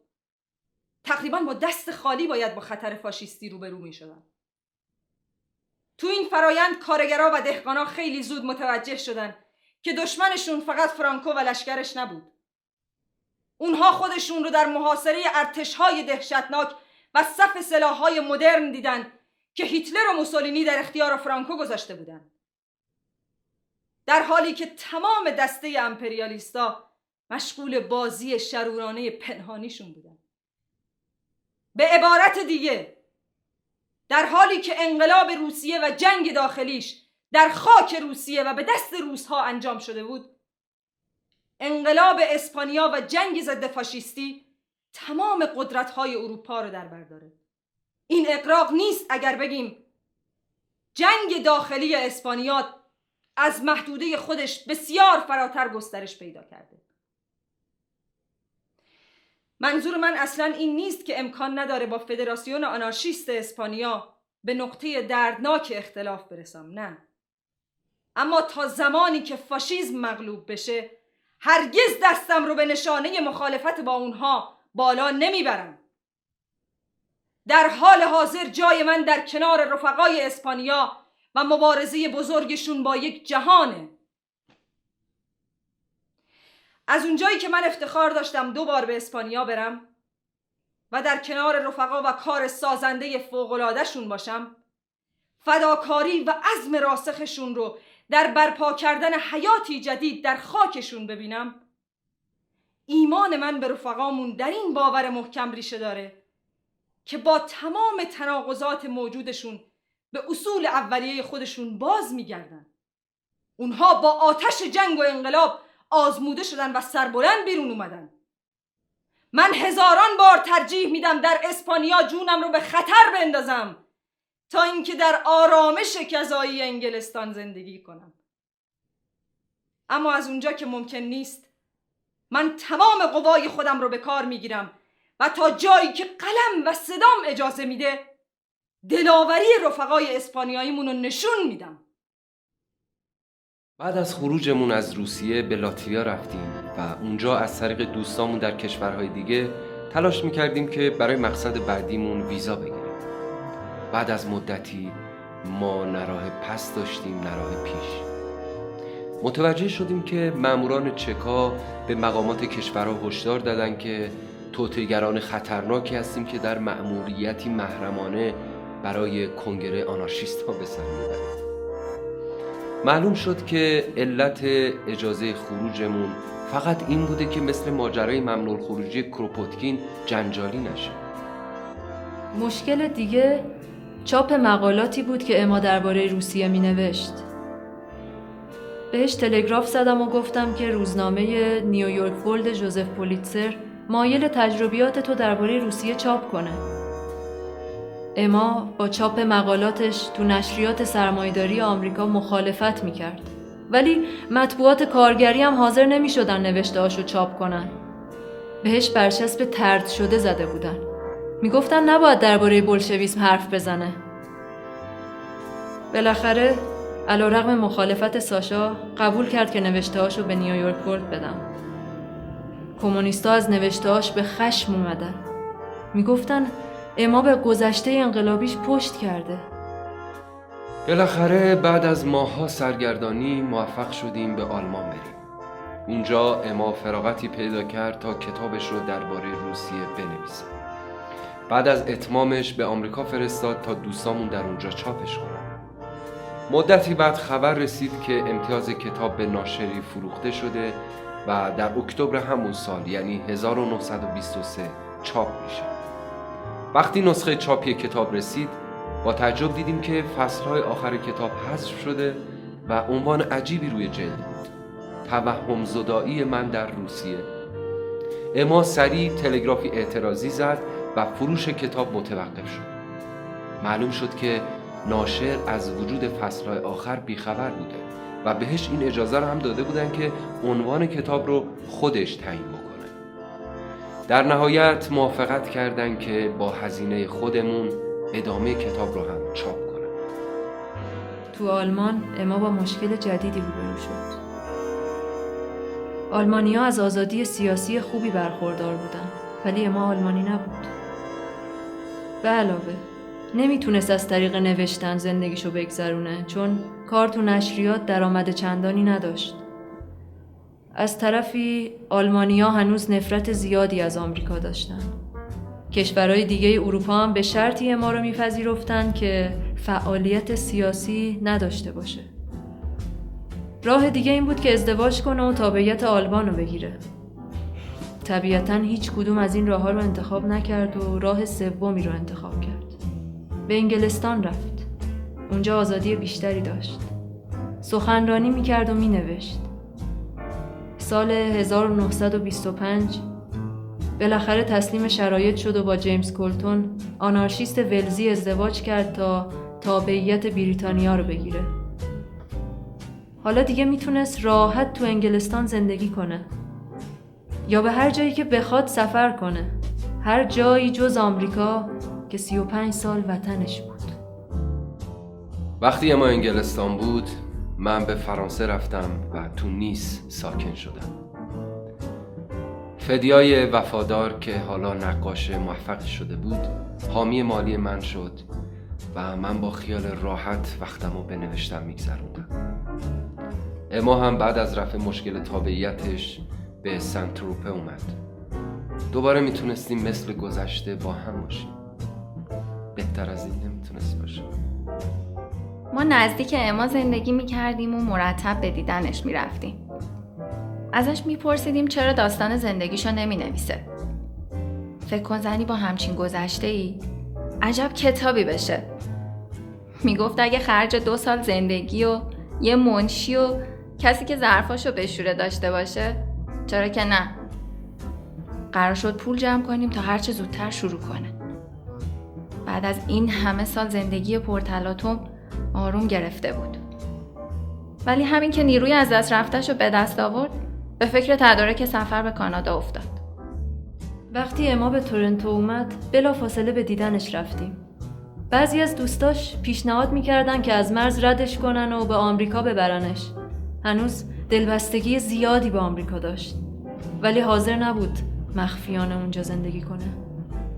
به نظرش تورنتو به طور مرگباری بیروح بود.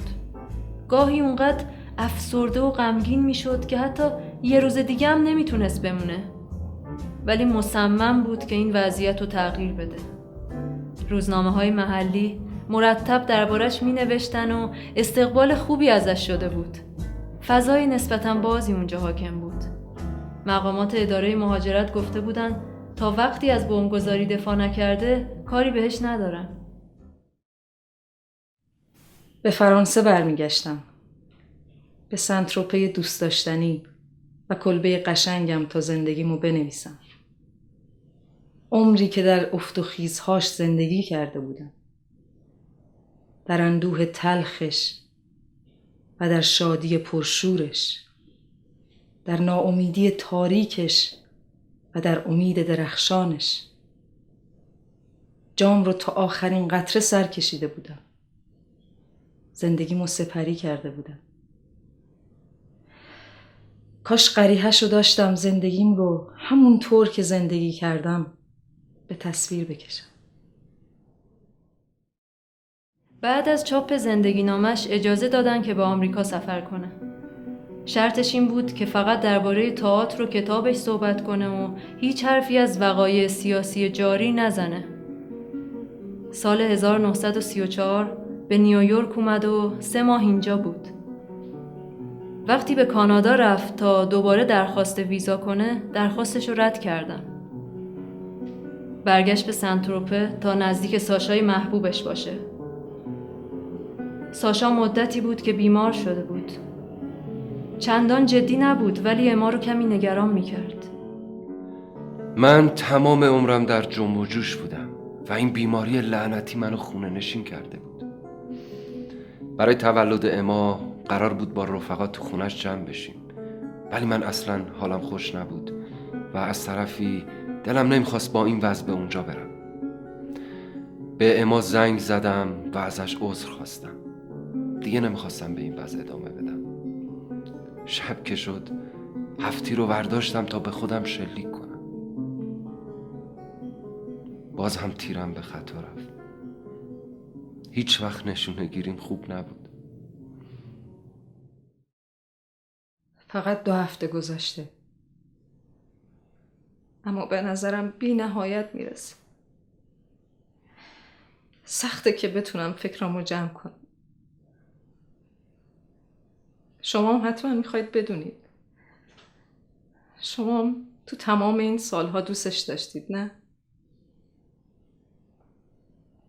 وقتی از خاک سپاری برگشتیم یادداشتش رو پیدا کردیم که نوشته بود نمی‌خوام با بیماری زندگی کنم. بسته باشم. امی عزیزم منو ببخش. اما تو هم همینطور. با عشق به همه شما. به امی کمک کنید. ساشا. روز تولدم که نتونسته بود خودش رو به سنتروپه برسونه. تلفن کرد تا تولدم رو تبریک بگه حالش خیلی بهتر بود. نیمه شب با تلفن امی که چهارده سال یار و همراهش بود. از خواب بیدار شدم. خودم رو بالا سرش رسوندم. ساشنکا ساعتها از زخم گلوله زج کشید تا به کما رفت. مرگ کسی که تمام عمر بهترین دوستم بود رو ازم گرفت. مرگ خودخواسته ای که به رنجش پایان داد. مرگ ساشا ما رو به کلی افسرده کرده بود و افسردگیش همه ما رو نگران کرده بود. یه روز که به دیدنش رفتم دیدم تو باغچه پشت خونه سرگردون قدم می‌زنه و صدا می‌کنه. ساشا ساشا! میترسیدیم نتونه دووم بیاره. تا اینکه از اسپانیا خبرهای جدیدی رسید.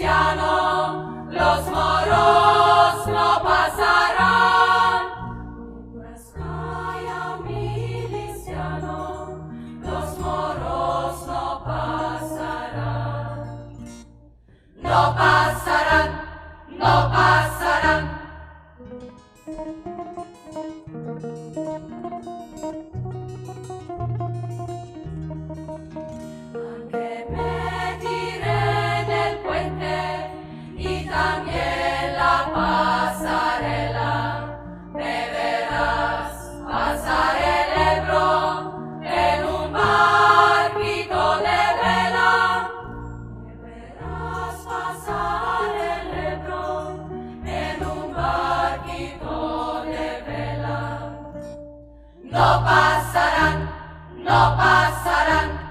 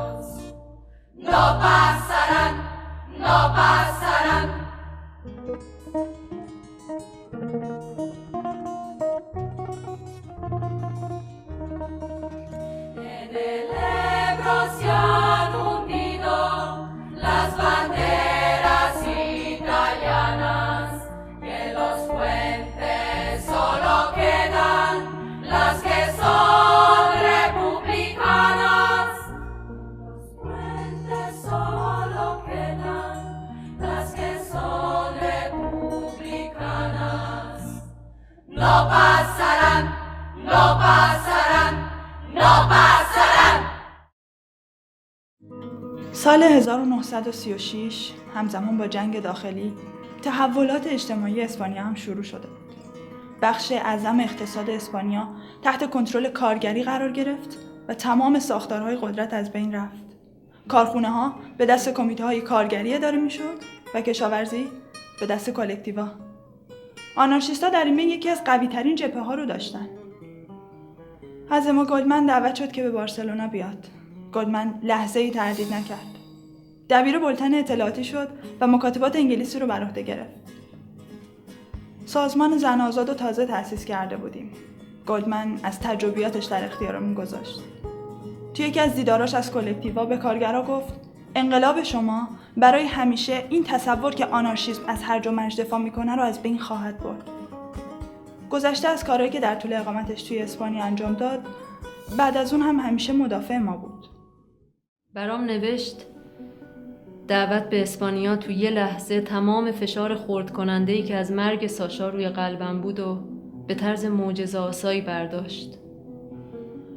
بعد از اینکه آنارشیستای اسپانیا سال 1937 به دولت ائتلافی پیوستن اما به آیندهشون خوشبین نبود ولی بالاخره برای اولین بار تو جامعه ای زندگی کرد که به دست آنارشیستا و بر اساس اصول آنارشیستی واقعی اداره می‌شد. می گفت هرگز تو زندگیش چنین مهمان نوازی و همبستگی رفیقانه ای ندیده بود. برای مدتی هرچند کوتاه به آرزوی دیرینش رسیده بود. اونا اما رو مادر معنوی خودشون می‌دونستن و این براش بهترین هدیه‌ای بود که تو زندگی گرفته بود. بعد از برگشت به تورنتو در کمترین فاصله با آمریکای محبوبش نزدیک دریاچه ای ساکن شد که درست اون طرفش روچستر بود. یه بار به روزنامه نگاری گفته بود امیدوارم آماده بمیرم وفادار به آرمانم در حالی که چشمانم رو به شرقه و دقیقا همین کار کرد.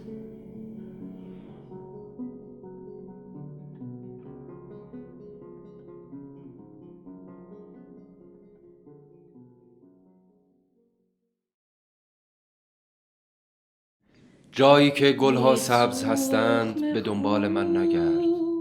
مرا آنجا نخواهی یافت محبوب من. جایی که جانها پای دستگاه می پژمرند آنجا آرامگاه من است. جایی که پرندگان آواز سر می دهند به دنبال من نگرد. مرا آنجا نخواهی یافت محبوب من. آنجا که زنجیرها تنین می اندازند آنجا آرامگاه من است. آنجا که چشمه ها می جوشند به دنبال من نگرد. مرا آنجا نخواهی یافت محبوب من.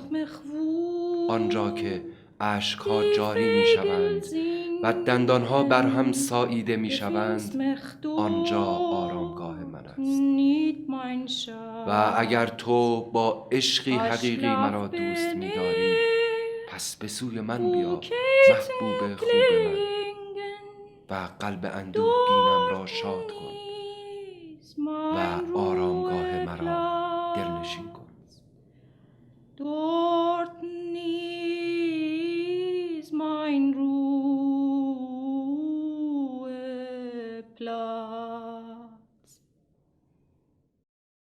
Nicht such mich wo die Märten grünen, gefinst mich dort nicht mein Schatz, wo Lebenswelken bei mir schienen, dort ist mein Ruheplatz, dort ist mein Ruheplatz. Nicht such mich wo die Vögel singen, gefinst mich rain shot Ashklaf bin ich wo Katen klingen dorten ist mein Ruheplatz dorten